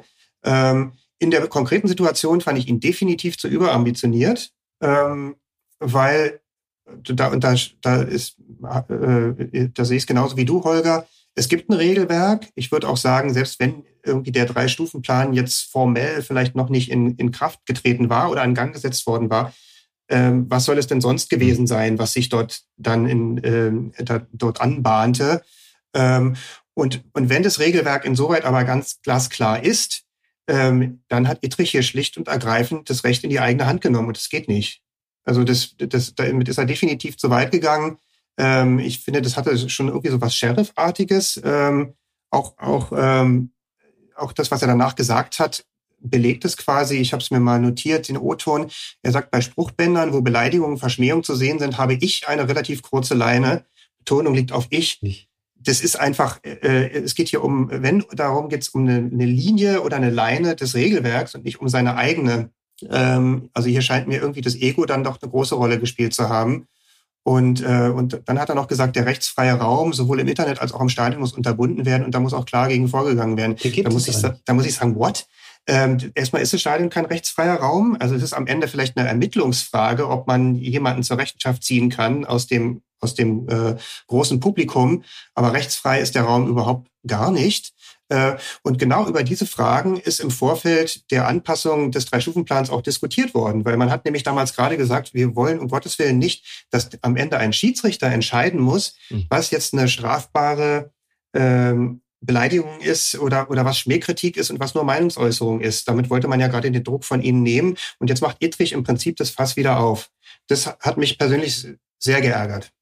Wobei er mit, mit ja? nur kurz zu, zum rechtsfreien Raum, vielleicht muss man ihn da ein bisschen in Schutz nehmen. Also du, du klar, formal juristisch hast du recht, dass du sagst, es gibt keinen rechtsfreien Raum, aber äh, gleichzeitig sagst du, äh, wo das Durchsetzungsorgan fehlt, ist es dann faktisch ein rechtsfreier Raum, weil sich dann, weil die Alternative wäre, okay, wenn der Schiedsrichter es nicht macht, und in Klammern, er kann es nicht, weil er keine juristische Ausbildung, die Abgrenzung zwischen Meinungsäußerung, Tatsachenbehauptung und unzulässiger Schmähkritik, ja. äh, da, dafür braucht es einen Richter, der da äh, mit zwei juristischen Staatsexamina. Das kann ein Schiedsrichter in der Situation nicht. Und dann ist, stellt sich aber die Frage, wer setzt es durch? Und es ist eine Beleidigung, dann, dann müsste die Polizei in den Block gehen und das, und das Plakat runterziehen. Das ja, ist die Frage, Holger. Recht ist ja wer, immer repressiv. Aber das ist doch gar nicht Idris, das ist doch gar nicht Idris Baustelle. Also dann, nee, nee, aber das wäre die Frage. Nein, aber das, das genau, das wäre dann zu diskutieren. Das wäre die Alternative. Wenn man sagt, der Schiedsrichter ist äh, für den Bereich, wir, wir reduzieren es auf die klaren rassistischen Fälle, wo wir in jedem Fall sicherstellen wollen, da solche Banner da nicht während des Spiels gezeigt werden und von den Kameras aufgefangen, dann wird das Spiel unterbrochen und dann werden die Fans in der Form auch erzogen, dass sie dafür sorgen, im Selbstreinigen einer Art Katharsis da irgendwie die Leute dann zur Rechenschaft ziehen, dass diese Banners da verschwinden und dann wird ihr geliebtes Spiel unterbrochen. Alternative wäre halt dann aus meiner Sicht, äh, die Polizei muss einschreiten, weil es ist dann ein unmittelbarer rechtswiedergegenwärtiger Angriff auf die Ehre äh, und die ist zu unterbinden. Also das, äh, man kann jetzt auch nicht 90 Minuten lang ein, ein, ein beleidigendes Banner da dort stehen lassen und dann, wenn die Polizei in die Fanblöcke geht während des Spiels, dann haben wir auch ein Problem. Aber ja, ich sehe die Problematik, aber das ist ja auch eine Wertung mit, mit dem beleidigenden Banner. Also ähm, äh, dieses, dieses Wort Hurensohn muss ja auch in, in dem Gesamtkontext Ultraszene gesehen werden. Und ähm, ähm, es wird ja keine, äh, also auf dem Banner war ja kein Name genannt. Äh, insofern ist es ja, ist es ja, enthält es ja schon eine Wertung. Ich sehe die Problematik, aber es ist nicht so einfach. Und Strafrecht ist ja immer repressiv. Aber ich, ich wollte noch mal nachfragen bei Alex, ob ein Schiedsrichter, abgesehen von dem Drei-Stufen-Plan, den, den der DFB in Kraft gesetzt hat, noch eine andere Möglichkeit hat, äh, äh, laut Statuten irgendwie ähm, äh, äh, ein Spiel zu unterbrechen oder ähm, andere Möglichkeiten. Du kannst als Schiedsrichter ein Spiel unterbrechen bei Einwirkung von außen. Das ist jetzt auch nicht so klar äh, jeweils definiert, dass wir da so einen völligen, völlig klaren Einschluss und eine völlig klare Ausgrenzung haben. Wenn du das Gefühl hast, es wird von außen aufs Spiel eingewirkt, äh, das ist schädlich, dann kannst du was dagegen unternehmen. Also das Beispiel Pyrotechnik ist da sicherlich ja. sehr offensichtlich, ist doch völlig, also in der Regel ist es ja so, wenn da was abgefackelt wird, da kommt relativ schnell eine Durchsage, die muss der Schiedsrichter normalerweise gar nicht mehr veranlassen. Die Vereine wissen, dass sie dafür Geld bezahlen müssen, die wissen, was der, die Folgen sein können. In aller Regel werden die da selbst aktiv. Das ist so ein Prozess, der kommt von selbst in Gange eigentlich. Aber wenn nicht, und das kann ja sein, dass du da vielleicht in den unteren Klassen mal bist, wo sie sowas nicht gewöhnt sind, dass du da als Schiedsrichter aktiv werden musst. Also bist vielleicht in irgendeinem Amateurspiel, wo das eigentlich nie vorkommt, dann fackeln die da irgendwas ab, da fliegt irgendwas auf den Platz, da musst du als Schiedsrichter handeln. Wenn du sagst, das hat einen konkreten Einfluss auf das Spiel natürlich. Und das kann auch bedeuten, nicht nur auf das Spielgeschehen auf dem Rasen an sich, sondern möglicherweise auch, weil das geeignet ist, die Sicherheit der Akteure dahingehend äh, zu gefährden, weil die Zuschauer plötzlich ausrasten, weil es plötzlich zu Massenschlägereien kommt, weil die Gefahr besteht, dass die aufs Feld laufen, was auch immer. Also sicherlich gibt es, äh, sind Fälle denkbar, bei denen man, also die gar nicht jetzt in irgendeinem Lehrbuch drinstehen, aber wo man sagt, der Schiedsrichter muss jetzt aktiv werden, einfach weil das die, die gefahrlose Fortsetzung des Spiels ähm, ja gefährdet eben. Äh, da müsste man jetzt drüber sprechen, wie weit ist das die, ist, kann man davon schon sprechen, wenn so ein Transparent gezeigt wird. Ähm, also das schwierig. ist natürlich dann, dann schwierig. Äh, insbesondere dann, das habe ich zunächst mal, muss ich gestehen, auch anders wahrgenommen. Also wenn dir jetzt, äh, das Spiel war Gladbach gegen Leipzig. Ich weiß gar nicht, so viele Leipziger waren, glaube ich, gar nicht im Stadion. Wenn du weißt, du zeigst sowas, das gilt ja dann auch, glaube unter den Ultras ist ja dann noch schlimmer, du klaust denen irgendwie eine Fahne oder sowas, dann zeigst du sie und dann weißt du, dass das geht jetzt, jetzt, jetzt gibt's kein Halten mehr. Ähm, das wirst du nur als Schiedsrichter wirst du das gar nicht verstehen in dem Moment, was da eigentlich gerade passiert ist. Und ich sehe es tatsächlich auch, was ich kritisch sehe, ist allemal überhaupt dem Schiedsrichter das zu überlassen, wann er, also jetzt sich auch noch auf die Banner konzentrieren zu sollen. Idrich hat das ja freiwillig gemacht. Äh, aber schon bei der Diskussion Anfang 2020 war es so, dass ich dachte, so du meine Güte, also die sollen sich aufs Spiel konzentrieren und klar kann ein vierter Offizieller auch mal den Blick schweifen lassen. Aber jetzt irgendwo sich die Frage zu stellen, fick dich DFB, muss ich jetzt schon was machen? Wo endet Diskriminierung und wo fängt Beleidigung an oder umgekehrt? Also das ist ja noch ein Aufgabenfeld, was da auf sie zukommt, was ja also vom, mit dem eigentlichen Spiel nicht direkt was zu tun hat, aber trotz dann indirekt dann doch wieder, weil es Einfluss aufs Spiel nehmen könnte, weil es vielleicht Fankrawalle geben kann und da muss ich doch wieder agieren. Also es verlangt dem Schiedsrichter eigentlich zu viel ab. Und jetzt kommt einer, und habt ihr ja schon gesagt, der, der macht es im Prinzip genau andersrum. Der geht hin und sagt, ich gehe proaktiv hin und ziehe das, lass das transparent aus dem Verkehr ziehen, weil ich der Meinung bin, das ist eine Beleidigung, die sich nicht gehört, das ist eigentlich schon ein strafbarer Akt und geht der damit nicht zu weit? Also da muss der sich die Frage stellen und gefallen lassen. Äh, insbesondere natürlich vor dem Hintergrund des Drei-Stufen-Plans, der nicht vorsieht, dass das äh, ein Grund ist, dafür ein Spiel zu unterbrechen selbst wenn das jetzt nicht getan haben mag, ähm, Fabian hat es auch schon gesagt, was soll es denn sonst sein an der Stelle? Das ist schon schwierig. Auf der anderen Seite, wie gesagt, einer, der ähm, eben sehr engagiert ist, was das, das Thema Verrohung auf dem Platz und außerhalb betrifft. Also das ist so ein, so ein Gesamtpaket, das man, glaube ich, auch als solches irgendwie diskutieren sollte, aber wo ich die Problematik ähm, natürlich sehe, dessen, was er da, was er da getan hat und ihr, glaube ich, inzwischen auch, weil natürlich das schon bedeutet, so was heißt das eigentlich auch für andere Fälle? So, und natürlich ja. haben Leute gefragt, hör mal, du hast das Spiel X gegen Y gepfiffen, da waren folgende Transparente zu sehen. Warum bist du denn dagegen nicht vorgegangen? Es passiert ja unweigerlich. Na klar. so, und wüsste ich auch mhm. nicht, was ich da sagen soll, klar. Außer habe ich nicht gesehen. Ne? Schwierig. Mhm. Gut. Okay. Machen wir auch einen, einen Haken hinter und äh, gehen wir weiter zu unserem Altersgrenzenfall, ja? Also wir wissen ja alle, ähm, letztes Jahr äh, gab es Riesendiskussionen äh, um Herrn äh, Gräfe und äh, zwei Schiedsrichterkollegen von ihm, die die Altersgrenze 47 erreicht hatten. Äh, und äh, der DFB äh, äh, hat da jetzt keine Ausnahme äh, konstituiert, sondern beide mussten dann in den äh, äh Fußball, äh, Schieds, äh, äh, Profi-Fußball-Schiedsrichter äh, Ruhestand gehen. Und ähm, dieses Jahr ähm, ändert sich plötzlich das Bild. Äh, Herr Brüch äh, erreicht jetzt äh, die Altersgrenze und jetzt soll plötzlich äh, eine Ausnahme geschaffen werden. Die, die erste Frage an dich, Alex, wo ist denn die Altersgrenze eigentlich geregelt? Weißt du das?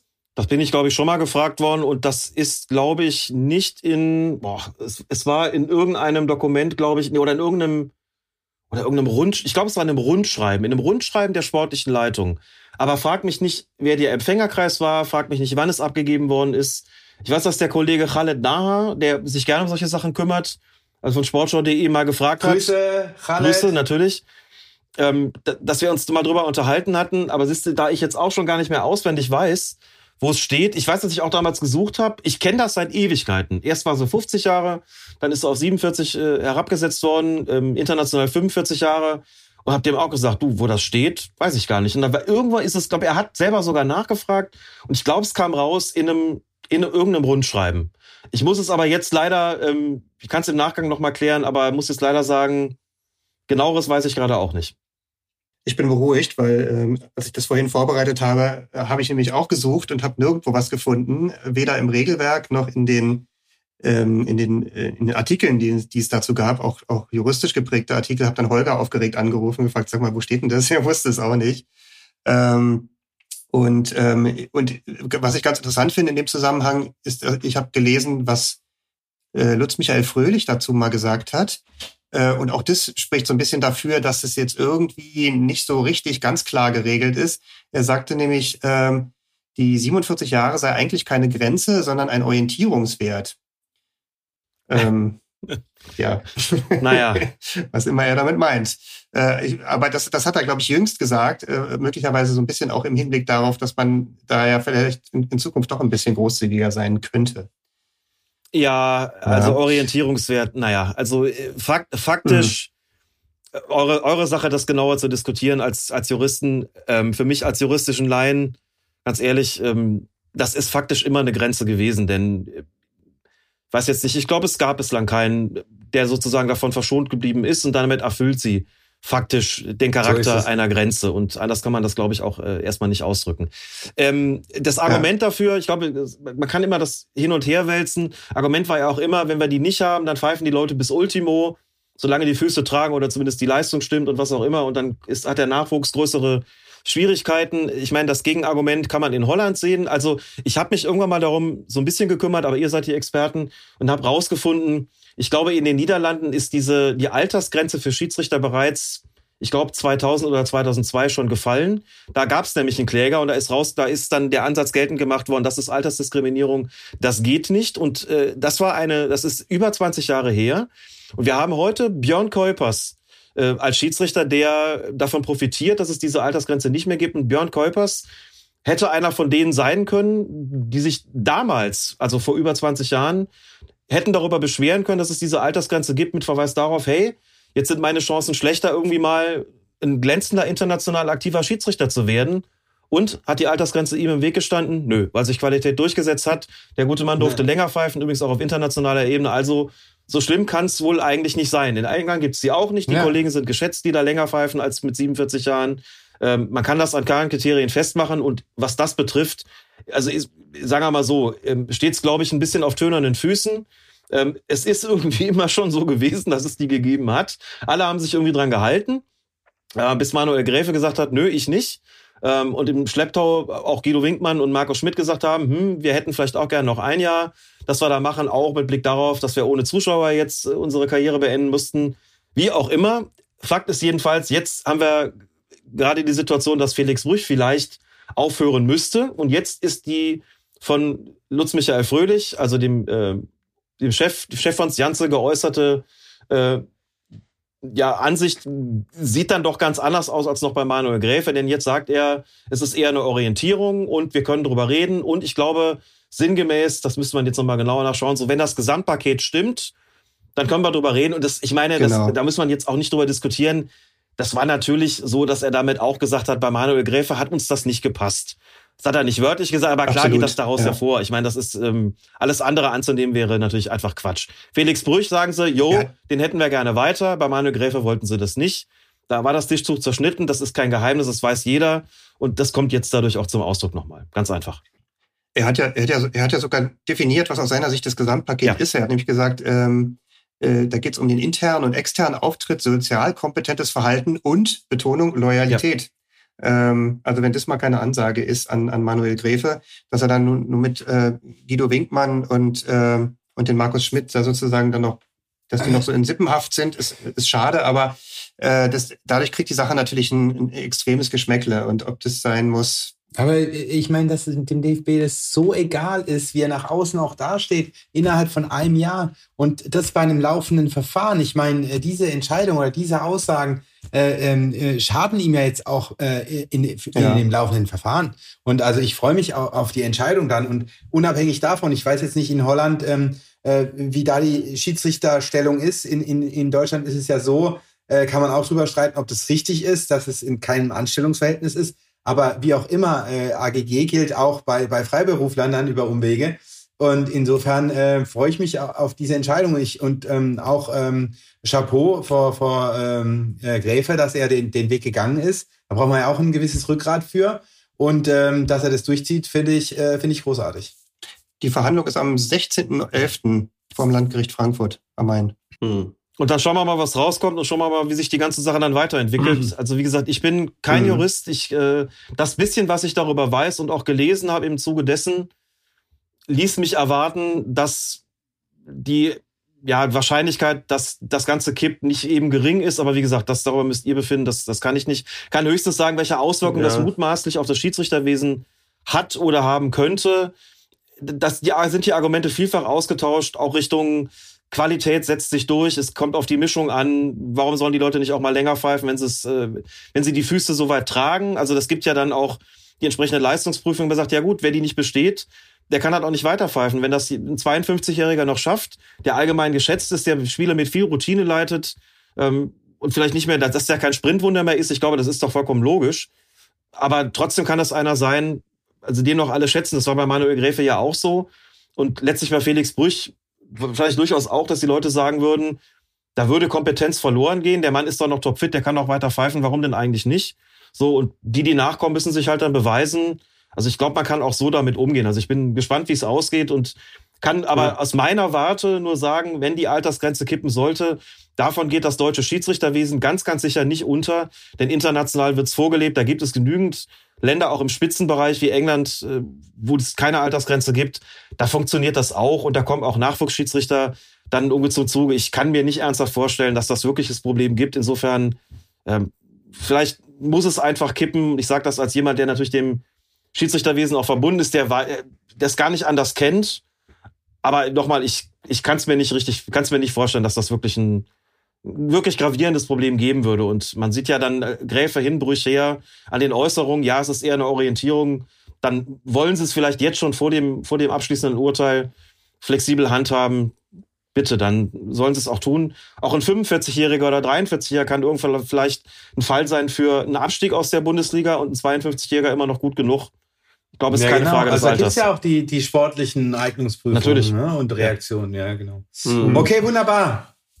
Ja. Ähm, dann noch ganz kurz, wir sind jetzt über anderthalb Stunden schon hier äh, in der Aufnahme, noch ganz kurz äh, zu unserem Fall ähm, Arkadiusz Milik. Ähm, den Fall hatten wir in der letzten Sendung schon angesprochen und hatten dann äh, ähm, so ein bisschen geteasert, äh, dass du jetzt ja da bist und uns äh, die Auflösung äh, geben kannst, wie es nach den nach den Fußballregeln ist. Ich weiß nicht, ist dir der, der Fall, ist, ist dir wahrscheinlich schon bewusst, um was es Nachdem da du es geht. reingeschrieben hast, habe ich nochmal nachgeguckt, ob es der Fall ist, den ich annehme, der es ist. Und es geht natürlich um das Spiel Juventus gegen die anderen, wo das, das, das Genau. Tor erst gegeben wird, dann wird es durch den äh, Videoassistenten anschließend kassiert und da stellt sich ganz am Ende raus, es lag dann doch wohl keine Abseitsstellung vor, weil sind auch ein Spieler quasi auf Höhe äh, der Eckfahne, ein Verteidiger die Abseitsstellung aufgehoben hat, was dem Videoassistenten aber nicht aufgefallen ist. Korrekt? So sieht's aus. So sieht's aus, aber das hat ja dann gar keine Rolle gespielt. Also der Schiedsrichter hat das Tor aberkannt und äh, die gelb-rote Karte blieb bestehen. Ja. Die bleibt bestehen. Und das Spiel war zu Ende. Die Gelb, Gelb-Rot bleibt, also Gelb-Rot hat er ja fürs Trikot ausziehen bekommen. Ne? Und äh, da ist ganz klar der Fall geregelt. Auch wenn das Tor anschließend aberkannt wird, bleibt die gelbe Karte und hier dann eben Gelb-Rot bestehen aus dem schlichten und einfachen Grund. Das ist ein unsportliches Verhalten. Dieses unsportliche Verhalten wird nicht dadurch ähm, nichtig, dass der Anlass dazu sozusagen entfällt. Das heißt, also noch plastischeres Beispiel wäre, ich mecker gegen eine Entscheidung des Schiedsrichters, die er getroffen hat. Ich bekomme dafür die gelbe Karte. Dann kommt der Videoassistent, der gibt dem Spieler inhaltlich recht. Da bleibt die gelbe Karte trotzdem bestehen, weil es heißt, ja gut, inhaltlich hat er recht, aber trotzdem darf er nicht meckern. Deswegen bleibt die gelbe Karte bestehen. Ja. Im Trikot ausziehen, So dasselbe auch, Ding. so auch Professor Golz. So auch Professor Golz. So, und deswegen gelb-rot, darüber müssen wir nicht reden. Die Frage ist ja dann irgendwie, es ist natürlich, also, dass das eine, eine mangelhafte Anwendung äh, des Videoassistenten-Einsatzes gewesen ist, da sind wir uns vollkommen einig. Natürlich ist es so, klar, der hat seine, seine Perspektiven, aber ey, da muss man nicht drüber sprechen. Wenn sich irgendwann, wenn irgendwelche Internet-User rausbekommen, guck mal, da steht noch einer an der Eckfahne, der hebt das auf. Ja, natürlich muss dem das auffallen. So, dass Ja, der sein ja. übliches Prozedere durchgeht und seine Perspektiven hat, die es nicht zeigen und alle glauben, ja, ist abseits, okay. Aber es ist ein Fehler gemacht worden und das ist ganz klar ein Ding. Wir sind in einer Schwarz-Weiß-Situation, äh, darf auf dem Niveau nicht passieren. Fertig, klarer Fehler. Gibt's keine, kann man, Ich- gibt's keinen Grund, äh, muss man, muss man ganz klar kritisieren. Überhaupt keine Frage. Und, und, und okay, dann und noch, noch am Ende äh, die, die Frage, in welchen Situationen darf der Schiedsrichter eine Entscheidung äh, revidieren? Ich hatte noch mal geguckt, äh, 2017 gab es eine VAR-Überprüfung. Ham Osmas äh, nimmt eine rote Karte gegen Marius Wolf zurück. Ähm, äh, da hatte der äh, VAR eingegriffen und der Schiedsrichter hat es sich dann noch mal angeguckt. Das geht aber immer nur, äh, bevor das Spiel fortgesetzt wurde, richtig? bevor das Spiel fortgesetzt wurde, ganz genau, und zwar bei, einer, bei einem Feldverweis, also nochmal bei, bei unsportlichem Verhalten, wie gerade schon thematisiert, da, selbst wenn der Schiedsrichter eine falsche Entscheidung getroffen hat, wird die Karte nicht zurückgenommen. Bei rohem Spiel Da geht's gar nicht. Also gibt's ebenfalls nicht. unsportliches Verhalten. So, Okay. ne? also äh, das ist auch klar. Bei einer sogenannten Notbremse sieht der Fall anders aus. Also einer kriegt rot. Das Foul, das zur Notbremse führt, ist aber nicht grob, ist nicht, äh, ist also kein rohes Spiel.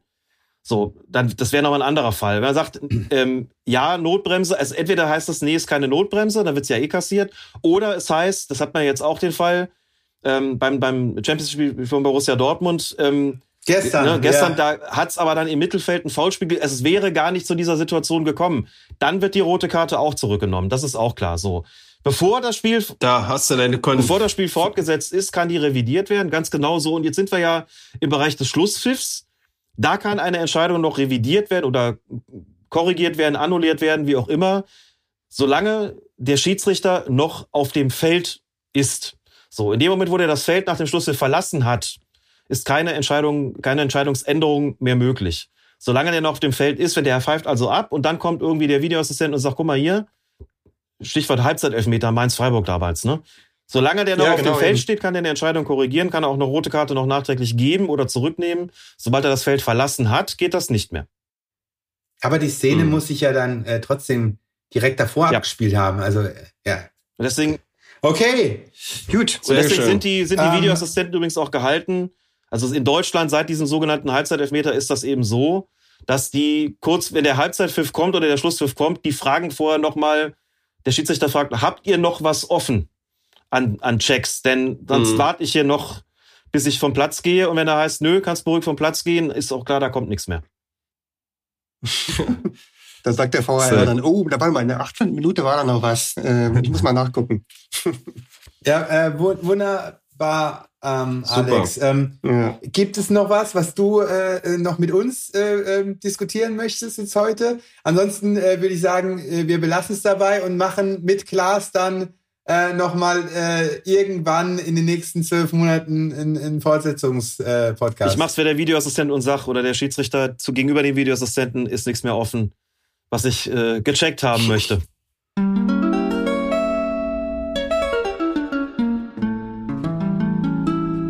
Sehr gut, sehr Ja, sehr gut. gut. Super. Herzlichen Dank. Danke euch. Danke dir. Danke euch sehr. Ciao.